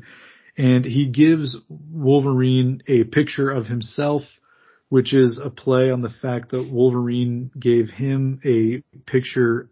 Wolverine gave Nightcrawler a framed picture of Wolverine for Christmas one year in one of the X-Men comic books. It says X-Men King Size Annual Volume Number One or Volume One Number Four, but I feel like this was also in maybe one of the annuals. As well. well, yeah, King Size Annual. Duh. Like, so, like, so there you go. Um, and so Nightcrawler returns the favor, and he gives Wolverine a uh, framed photo of Nightcrawler. I thought that was funny. Yeah.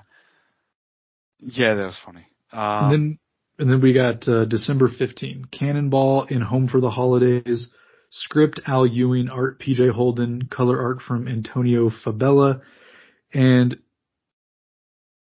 yeah, this this one uh, whatever. Um, apparently they celebrate they have a winter solstice on one of the worlds of the Shi'ar where Cannonball and Smasher and his his baby Izzy live um, and they're flying through, and it's there's holidays. this again goes to like what I was saying earlier. Like I have no idea what's going on here.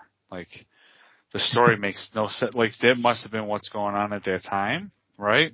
Mhm. Uh, but I this is like some of my favorite art of this of this issue. I think the art's really good, right? I have no idea who the hell this PJ Holden guy is. But he maybe he draws Ghostbusters because it looks like Slimer. Yeah. Yes. yes. Yeah, it looks like Slimer. Um, yeah, I like the art. I think the art's cool. Yeah. Uh, so then it gets to meet December 16th, Domino in the Naughty List. Uh, art, script, and color by Anthony Piper.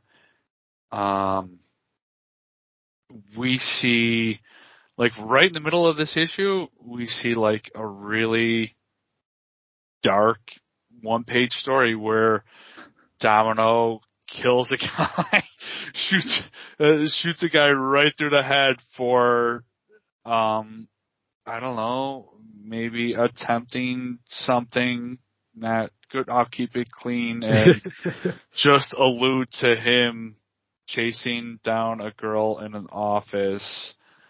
He just closed a big deal on something and wanted a little bit more than what he should expect from one of his employees. and Domino was there to save the day. yep. It's a it's a little dark for a Christmas story. Oh, yeah. Um, but maybe not as dark as our next issue. So that that is left up uh, for debate, which I look forward to on the Discord. I hope we have people talking about that.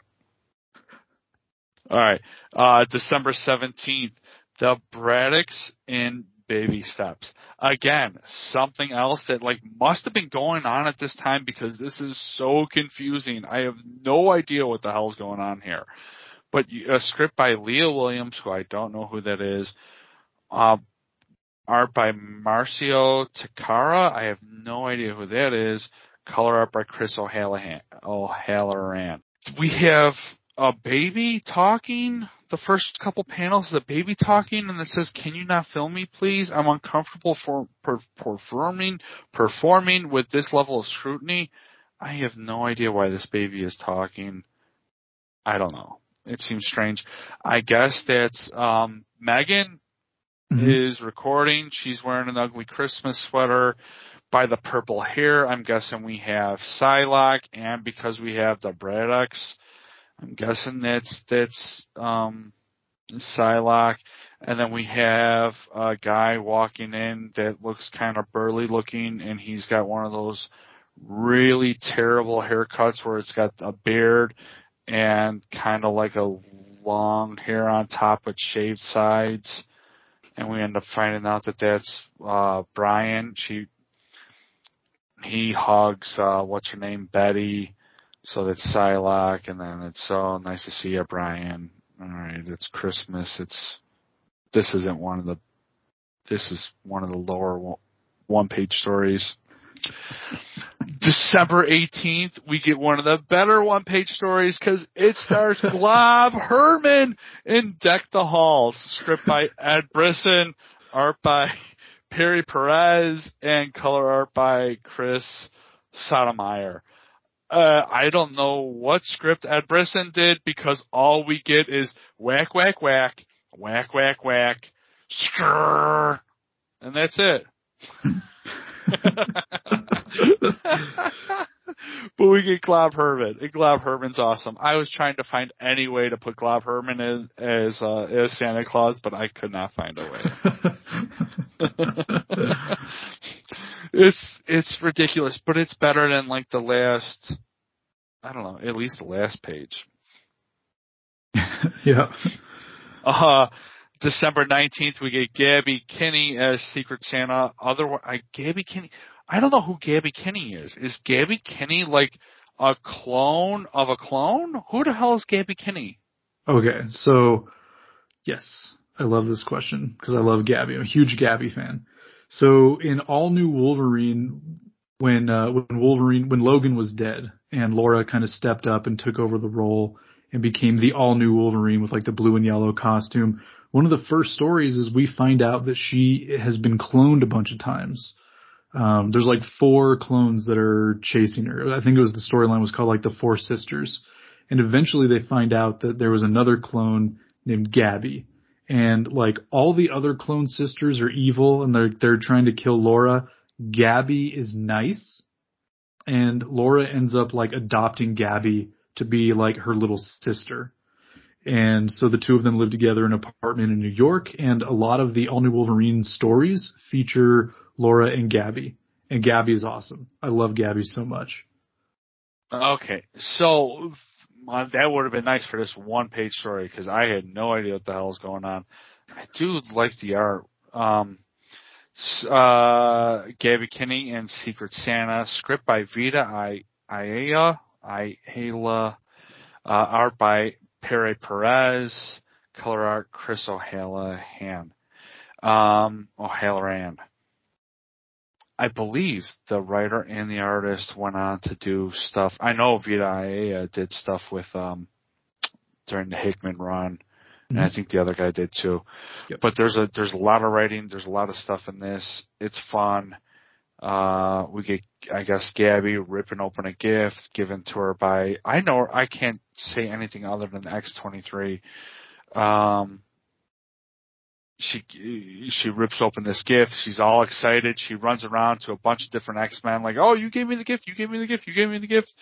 What? Who's it smell like? Oh, it smells like a sister. And then she says, "Happy Xmas, Mindy."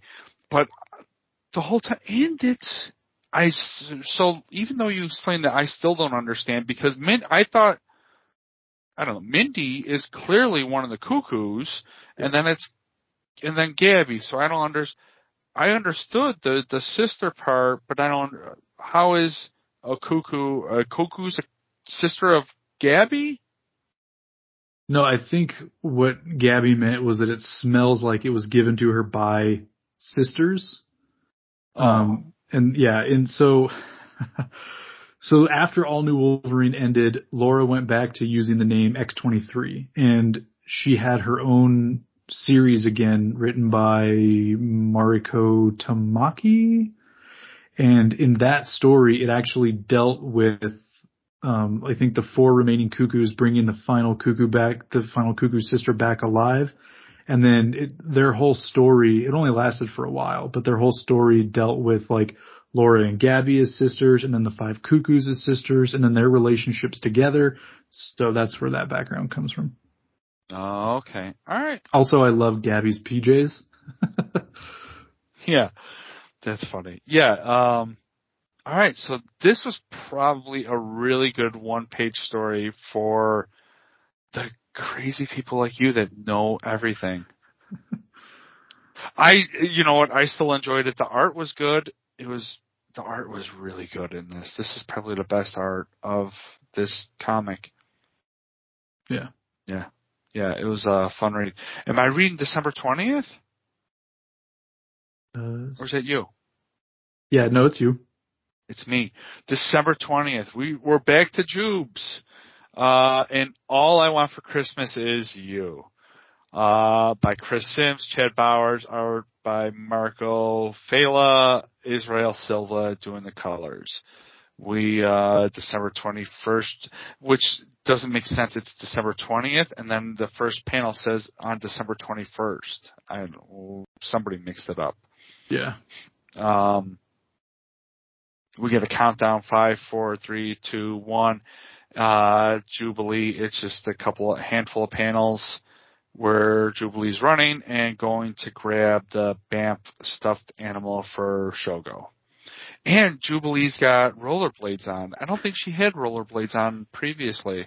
Did she? No, Maybe no, because it was snowing when they lost the Bamf. Oh, oh that's right. Yeah, because this this whole comic, like she's jumping around, like, um, it's like all over the place. It's a little yeah. confusing, but I think it'll make sense in the end. yep. Yeah, but no, you're right. They they definitely mixed that up by putting that on the 20th and not the 21st. Um, yeah. So so this one we get uh, Hope Summers in the Longest Night. Uh, script from Tini Howard, art from Brent Schoonover, color art from Chris O'Halloran. This is Bobby Drake's first annual winter solstice party. So it kind of harkens back to the one page story that you had that was from of Grace. Um, and it's like showing us a different side of the party. Like you had the white elephant with all the ex kids. This is kind of like the older people just like hanging out. Like Wolverine's got like olives on his claws. Deadpool's there in a, in a holiday sweater. Beast is there and all that. Um, and Hope is just like sitting in a chair watching something. Um, and so Bobby comes over and he's like, Hey, you know, like you gotta come join the festivities. You can't just watch this and he grabs her phone from her and she's like watching um, video of when Cable was protecting her when she was a baby. And uh, he just kind of mentions that sometimes you got to stay up all night because um, when you know the longest night, uh, stay up all night when the night seems longest. Because when you see the sun in the morning, that means you got hope again. So uh, just kind of a sweet little story, just one page. I kind of like the art. Um, in this one as well. Uh, next up, we've got another Beast story. This is another sad one. So Hank McCoy in Blue Christmas, script from Rainbow Rowell, art from Kris Anka, color art from Matthew Wilson.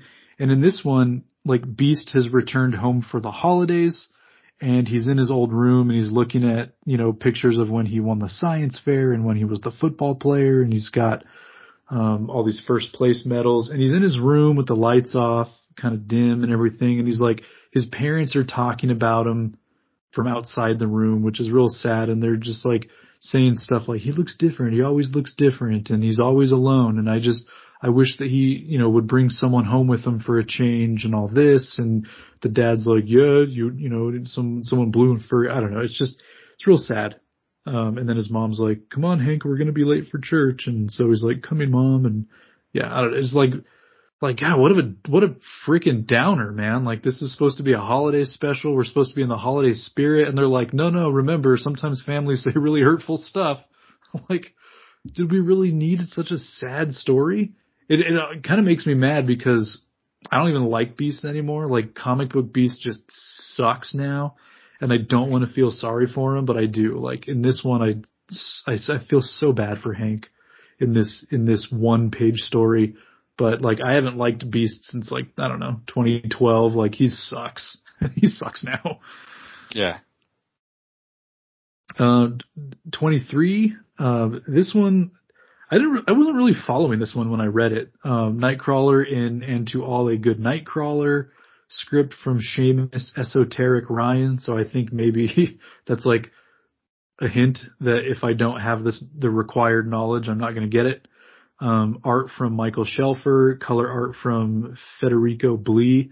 The one thing I do like is the there's they're at a toy store and it says Cockerman Weens Toys since 1975. So I love that reference to giant size X-Men, um, and the, the co-creators of Nightcrawler. Love it. Um, but it's like, it's these kids that are sitting like outside of a toy store and then Nightcrawler teleports in and says something about like breaking in. I have like, I have no idea what was happening. And then the Bamfs all showed up at the end and there's like a lady with a rolling pin. Like I have no idea what the heck was going on with this story. There's a lot of words on this page too. Yes. Yeah. There's an awful lot of words. Yeah. So yeah, whatever. Like, I had no idea what was going on. Um, December 24th, we have Jamie Madrox in The Gift of the Magi. Script from Matthew Rosenberg, art from Andy MacDonald, and color art from Tamara Bonvillain. And in this, this one, um, Gambit gave a watch that belonged to Winston Churchill as a gift to Jamie Madrox. And then Jamie's like, oh crap, I forgot who I picked for Secret Santa. And Gambit's like, oh, like, no, wait, no, like, nah, Mon me, like, we, we get gifts for everyone now. And Jamie's like, what the heck? It's, it's like 230 X-Men. And he's like, what am I supposed to do? And he like hits himself on the forehead, you know, like, duh. And then he multiplies. And when he does, he is holding the watch and he's like, oh yeah. And so the next morning, um, Storm walks in and she's like, y'all are not gonna, not y'all, that's, she's not rogue. She says, wow, you all are not going to believe what Jamie Madrox gave me for Christmas. And then she walks in and she sees that he gave that watch to literally everybody. And she's like, that son of a, and the story. I, I liked it. I liked it a lot too. It was, it was funny. It, um, I went back to a couple panels to to really understand what was going on. It was a uh, yeah, it was really funny. I thought you would appreciate it. Yeah, I liked it. I liked it a lot. I thought it was a, it was the perfect story for for us for tonight. Yeah. yeah. Cool. Yeah. So December 25th, I'll let you walk us through yeah. the last, uh, what, five or six pages here you know, it's funny too. Uh, December 24th, looking at looking at the panels, the uh, the artwork you have Jamie Madrox with uh with the mutant M over his eye, so that's like another thing of the time. Like you, you me and you reading it right now, we take it. Read that and like, oh yeah, okay. we don't even think about it, but somebody else reading it, it's like, what the hell is that, right? yeah. Yeah. So this December 25th. This is where like I I bought this. Uh, I have it in my collection. I haven't read it until this day, until literally today, as we're speaking about it. And I hit December 25th, and I'm like, holy sh, holy cow, this is perfect. Like this is the this I love this comic. Arcade is like my favorite X Men villain. I, I it goes back to like the I, the to the Marvel cards. Like when I was a kid when I, in the 90s or whatever I just love the image of there's one image with with arcade holding like a couple of dice or whatever. Like the it just looked so I thought he was like the coolest looking character in that one image. Um yeah so it was, it was I did not see this coming at all. December 25th arcade in walking in a winter murderland it, like a huge smile that comes onto my face. Script by Chris Sims and Chad Bowers, art by Marco Failla. I feel like I said that guy's name three different ways throughout this podcast. Maybe not. Cover art by Israel Silva. Um, we figure out that Jubilee has been in a winter murderland. It's awesome. Arcade is I don't know who he's working for. He's working for a, a, a few people that he built. I wrote notes about this. I'm not gonna. I'm not gonna. he he calls it Murder Mall. Mary X a Murder Mall. And he describes it to these people. He pitches it as an escape room and Black Friday all in one. Uh, that's awesome. It's so funny. It, he's so excited. The, my only problem with Arcade is his hair. He's got it like more manageable than usual. He's got an ugly, ugly Christmas sweater that has like skulls and and crossbones and snakes on it. It's so funny. One of the people he's working for like three different people, and one person keeps on getting nagged by his daughter or or kids in the room over. It's it's funny. He's talking to like the, these people aren't like on floating images on like screens and a black whatever. I have no idea. Um, he's talking to him and he says he's described. They say it's a terrible idea because people uh, people are going to die, and he says even the weakest X-Man can survive. And they're like, you put an X-Man here? And the weakest X-Man is of course Jubilee, right? Uh, it's like, well, she she survived for weeks with a child. yeah. It's so funny. And then she she like burst through I don't know what she burst through a screen with a shopping cart. I don't know what kind of mall she's in with a shopping cart, and she says, "Merry Christmas, you filthy animal!" Of course, for the best Christmas movie ever, Home Alone, right? And then I don't know if this is a sound effect or she says it. It's really hard to understand. Either way, I love it. It says, Juby Boom. it's awesome. Juby Boom. It's so much fun. And then he's like, he's stuttering. Ha ha ha ha how? And then one second she explains it to him. She's show goes like he's he says Christmas with with his little goofy um, stuffed animal Bamf, uh, whatever Storm and uh, Nightcrawler come.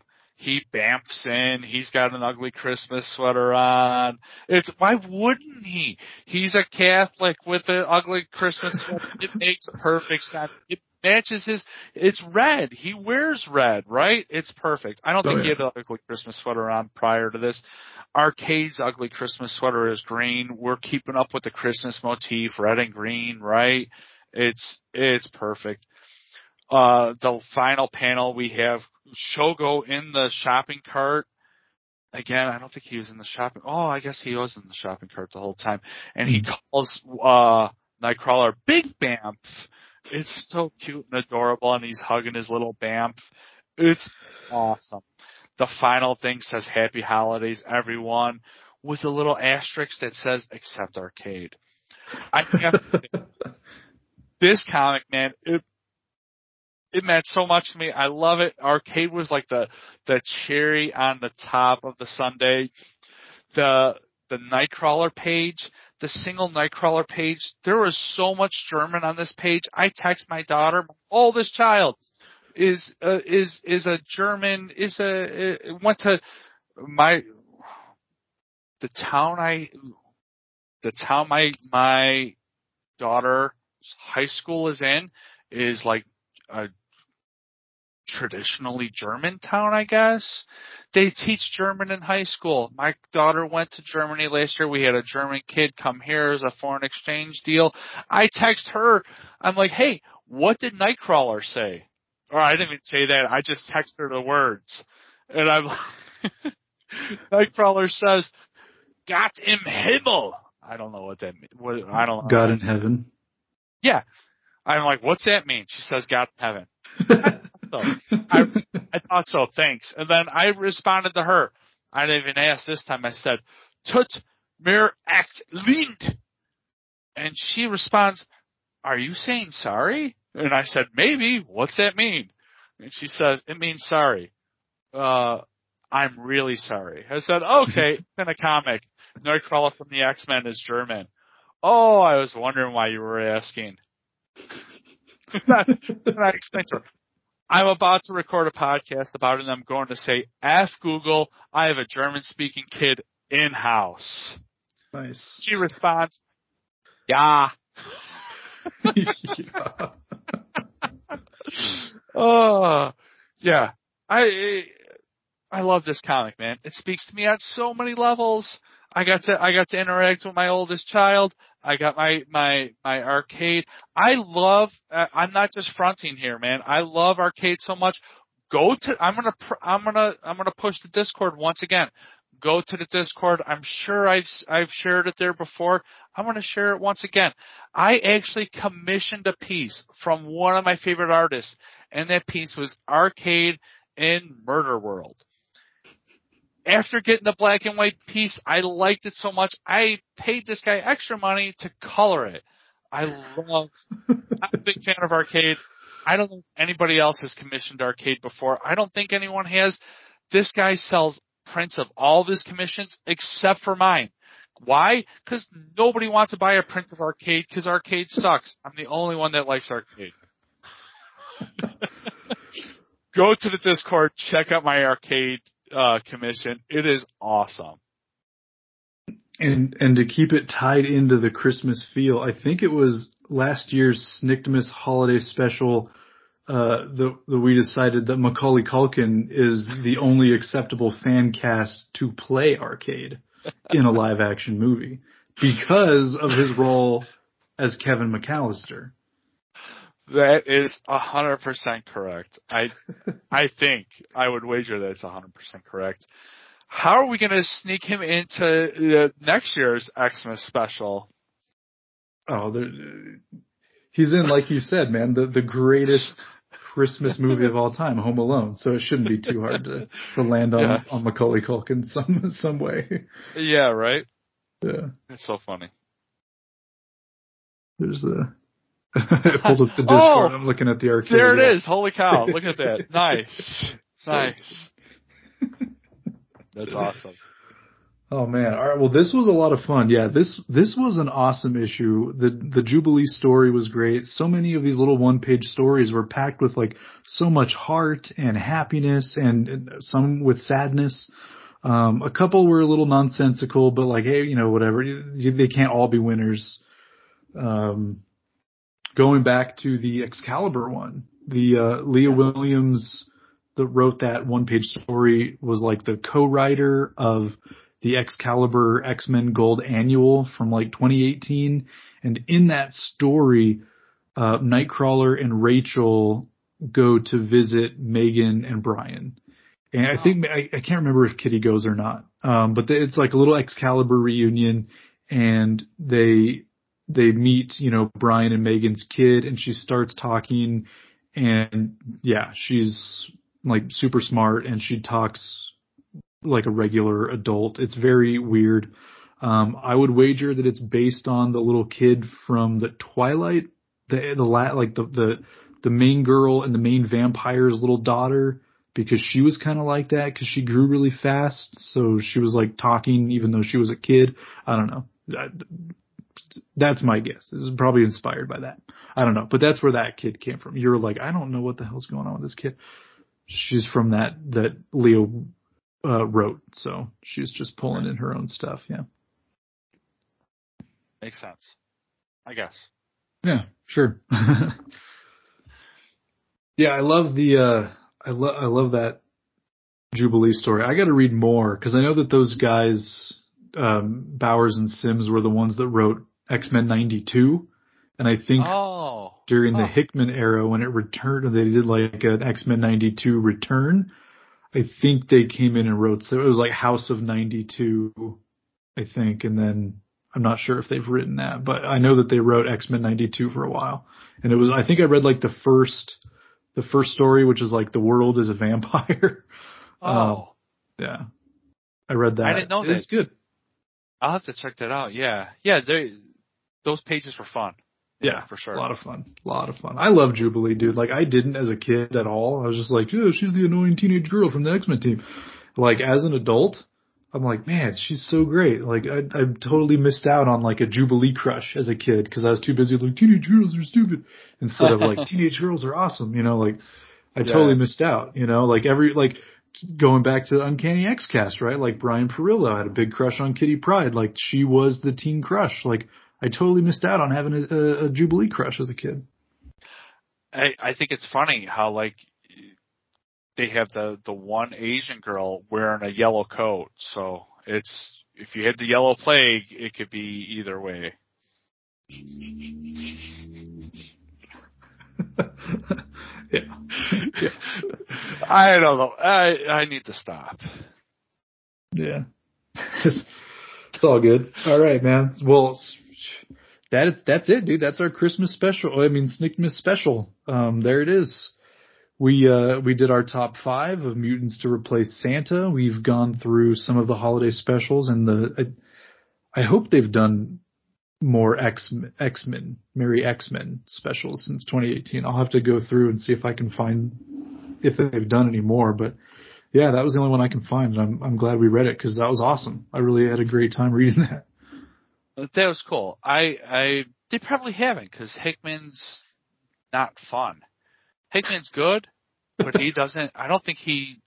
I don't think he's a happy person. He doesn't seem like he enjoys life. yeah, I can see that. I can see that. yeah, I don't know. I don't think there's a whole lot of smiling or laughing or or joyfulness. He probably he probably likes Halloween more than he likes Christmas. Probably, yeah, yeah. Yeah, Nightmare Before Christmas is probably as Christmassy as he gets. yeah. And he think so. tolerates that because the Halloween characters are in it. Yeah, probably. Probably. Nice. All right, dude. Well, uh, do you have any any parting words, or is there anything else you wanted to uh, cover or discuss before we we break for the holidays? Uh, I don't have anything, man. Um, I don't know. Uh, Merry Christmas to all. Yeah, and and to all a good night. Sure. So there you have it, bub. That is our second annual Sniktmas holiday special coming at you at the end of 2023. I had a fun time doing this episode with Kurt, as always, um, and uh, I hope you all had a great time listening to it as well.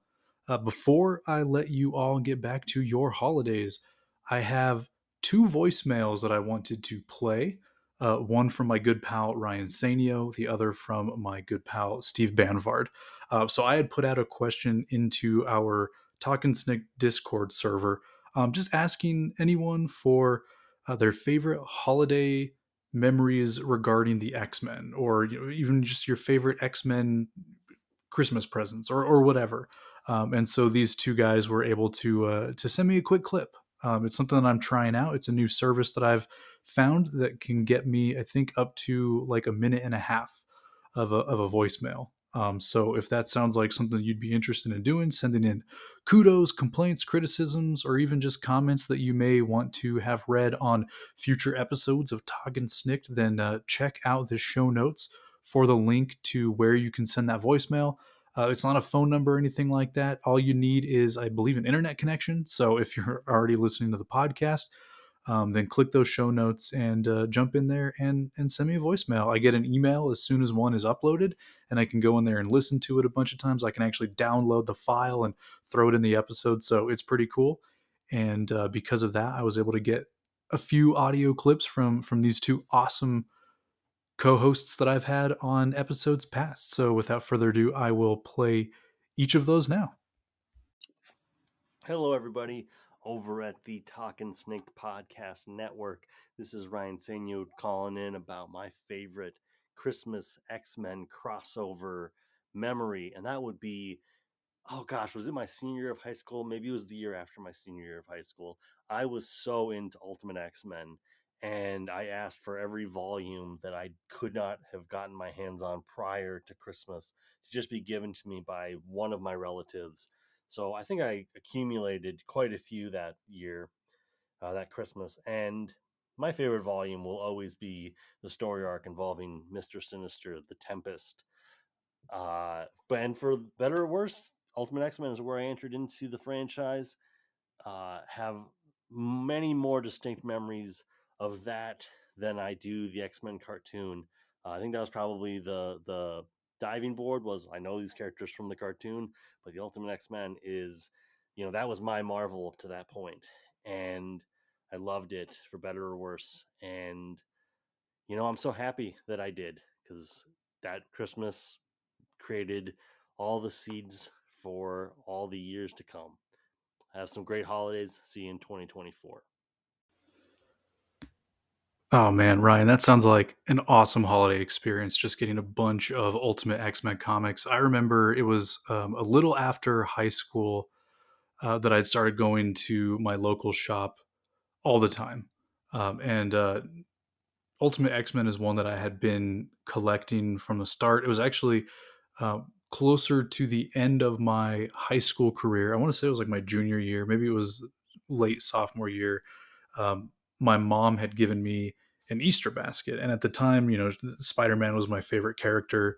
And in this Easter basket was, you know, a bunch of Spider Man shaped chocolates and stuff. Maybe not shaped, but like chocolates wrapped up in like Spider Man wrapping paper. And there was this comic that was like a three in one comic. And it was all three of the, well, the first three Ultimate Spider Mans. So I started collecting that, started um, going and getting the trade paperbacks from like my local bookstore and then being like no that's like i can't wait for the trades. I got to go into the shop and start collecting these. And when i got in there i had found out that ultimate x-men had also recently launched and i think it was maybe 20 issues behind ultimate spider-man. So i was going in to get like everything after ultimate spider-man volume 3 and i had noticed that most of Ultimate X Men Volume 1 was out in floppies. And other than the first issue, they were all really cheap. And so I started collecting Ultimate X Men that way. Um, I think I actually did have the trade for Volume 1 and was pleasantly surprised when I went in to start collecting each issue for Volume 2 that they had all of volume all the volume one floppies available and it, it, was awesome and yeah i had been a huge Ultimate X Men fan up to that point, and um, excellent choice for favorite volume, the one with Sinister and Tempest. Very different and interesting take on Mister Sinister. Definitely not what I was expecting, um, but it does give us one of our perhaps best Sinister moments ever. Uh, I, I don't want to spoil anything on on the pod, but I'm sure you know what I'm talking about. Um, I would say my favorite Ultimate X Men volume is probably Volume Two uh, the one with Nightcrawler and Weapon X. I just I loved how that whole arc started, and that was really where I started loving Ultimate X Men. Like I said, I, I, had the trade, and I was starting to collect the floppies with with Volume Two, and that just captured my imagination, and it felt like new X Men, like X Men for this new era. You know, X Men for the 21st century. Um, and, and yeah, it was it was really good. It uh, it kind of tails off there. Um, but like the first maybe seven or eight volumes are all pretty solid. I'm a huge fan of, I think Millar's first five volumes, um, and then Bendis comes in for a couple, and then I think from there it goes to Brian K. Vaughan, or maybe it was Kirkman for an arc. Either, either way, uh, yeah, the first maybe seven or eight volumes are, are super fantastic stuff. So, um, again, Ryan, thanks so much for sharing a holiday memory. Um, like awesome for Ultimate X Men. Love Ultimate X Men. So, yeah, a lot of a lot of fun there. So again, thank you so much for for sending in a voicemail and happy holidays to you. Ryan, it's Steve Banvard talking about special X Men holiday memories. It's a stretch, but I got something for you. Generation X number one was released in September 1994. In the same week, Zombie was released as a single by Irish alternative rock band The Cranberries. I remember going on holiday with my parents, and by holiday I mean vacation, around this time. September seems an odd time to go on holiday, but if I start questioning my memories at this age, there's really nothing left. I remember listening to Cranberry Zombie on repeat while reading Generation X for the first time, and now the two are forever linked as part of that shared experience. For better or worse, The Cranberries is the soundtrack I hear when reading Gen X. Is this solely unique to me, or do others have a go to X Men soundtrack? You know, Steve, at first I thought, yeah, September is kind of an odd time to uh, to take a holiday.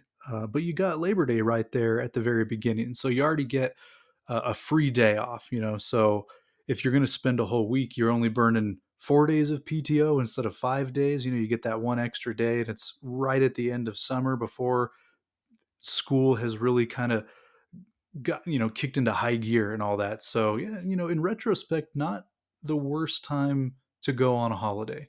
Uh, everyone's back in school and back in work, so wherever it is that you're going is probably not going to be packed with tourists. So yeah, not too bad. And Zombie is a great song. Like my kids love that song. I was a huge Cranberries fan in the 90s. I remember when they released the single for Salvation and just like wearing out my Discman playing that song over and over and over again. Of course, one of my favorite movies of all time from the mid 90s is the original Mission Impossible. Well, not the original, because the original was a TV show, um, but that first Mission Impossible movie. And at the very end scene where you've got like Luther in that cafe in some random European city. And in the background, you can hear, I think it's Dreams by uh, the Cranberries playing, like just such a great song. And like everything that they had done was so good. Rest in peace to uh, Dolores O'Riordan. But man, what a what an interesting band and like what a great band to tie as a soundtrack to Generation X, which is the quintessential 90s teenage X-Men team.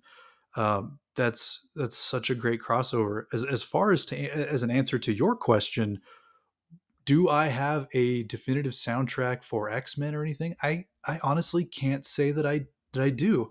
I'm not the biggest music listener uh, I, I really have to be in the mood to listen to music. That's not to say that I don't like background news music or, or background noise, but during my childhood, if I was playing a video game, I, I would have the TV sound up to hear the video game soundtrack and sound effects and stuff. If I was playing with toys, I would usually have uh, an episode of a random cartoon on in the background. So if I was playing with my X Men action figures, I'd probably have the animated series on uh, if I was playing with my Ninja Turtles action figure, Spider Man, I would have those respective shows on. Uh, so I, I can't say that I really ever had a soundtrack. One thing that I certainly don't do is listen to music while I'm reading. I find it way too distracting. Um, I'm either not focusing on what I'm reading or I'm not focusing on the music, and I don't enjoy either activity. So I, I may be weird, I may be strange, but never really a big uh, a big music listener, mostly for that reason. Um, one thing I will say is in 2017 or 18 when Marvel did their whole ResurrXion rebrand, there's a really talented musician named Retcon X who actually did a bunch of original music that was inspired specifically by that run. It's fantastic stuff. It's on Spotify, it's on YouTube. I've even been introducing it to my 13 year old, and he's been really digging it. So uh, kind of a cop out answer because Retcon X kind of already did that, but I, will go with Retcon X as like maybe not definitive, but like definitely a go to kind of X Men feel. Anyway, Steve, thanks so much for sending in that voicemail. Any other listeners, if you have an answer for Steve, send me an email or send me a voicemail. I'll be happy to read it or play it on here. I'm sure that Steve would really love an answer to his question and preferably from someone who is better at listening to music than me. uh, with that being said, Steve, again, thanks so much for the voicemail and happy holidays to you, my friend. And that will wrap up our episode here. So that was our Sniktmas holiday special annual number two for 2023. And Bub, I don't know if uh, I'm going to have anything else before the end of the year. So we'll say our end of the year goodbyes now as well. So, first off, Bub, Merry Christmas, Happy Holidays, Happy New Year. Keep your, I was going to say keep your eyes peeled, but I don't know, keep your ear to the ground for new episodes and big new changes coming to Talkin' Snikt in 2024. I don't want to spill the beans here. I don't want to get ahead of myself, but there's a project that I'm working on, and I'm hoping to introduce a whole brand new aspect to Talkin' Snikt in 2024. Thank you all so much for listening in 2023.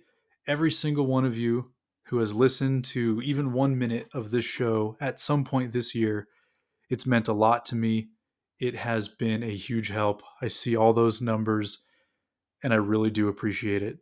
It makes me happy that I can sit here behind a microphone in front of a computer screen and talk about something that I love, something that brings me joy.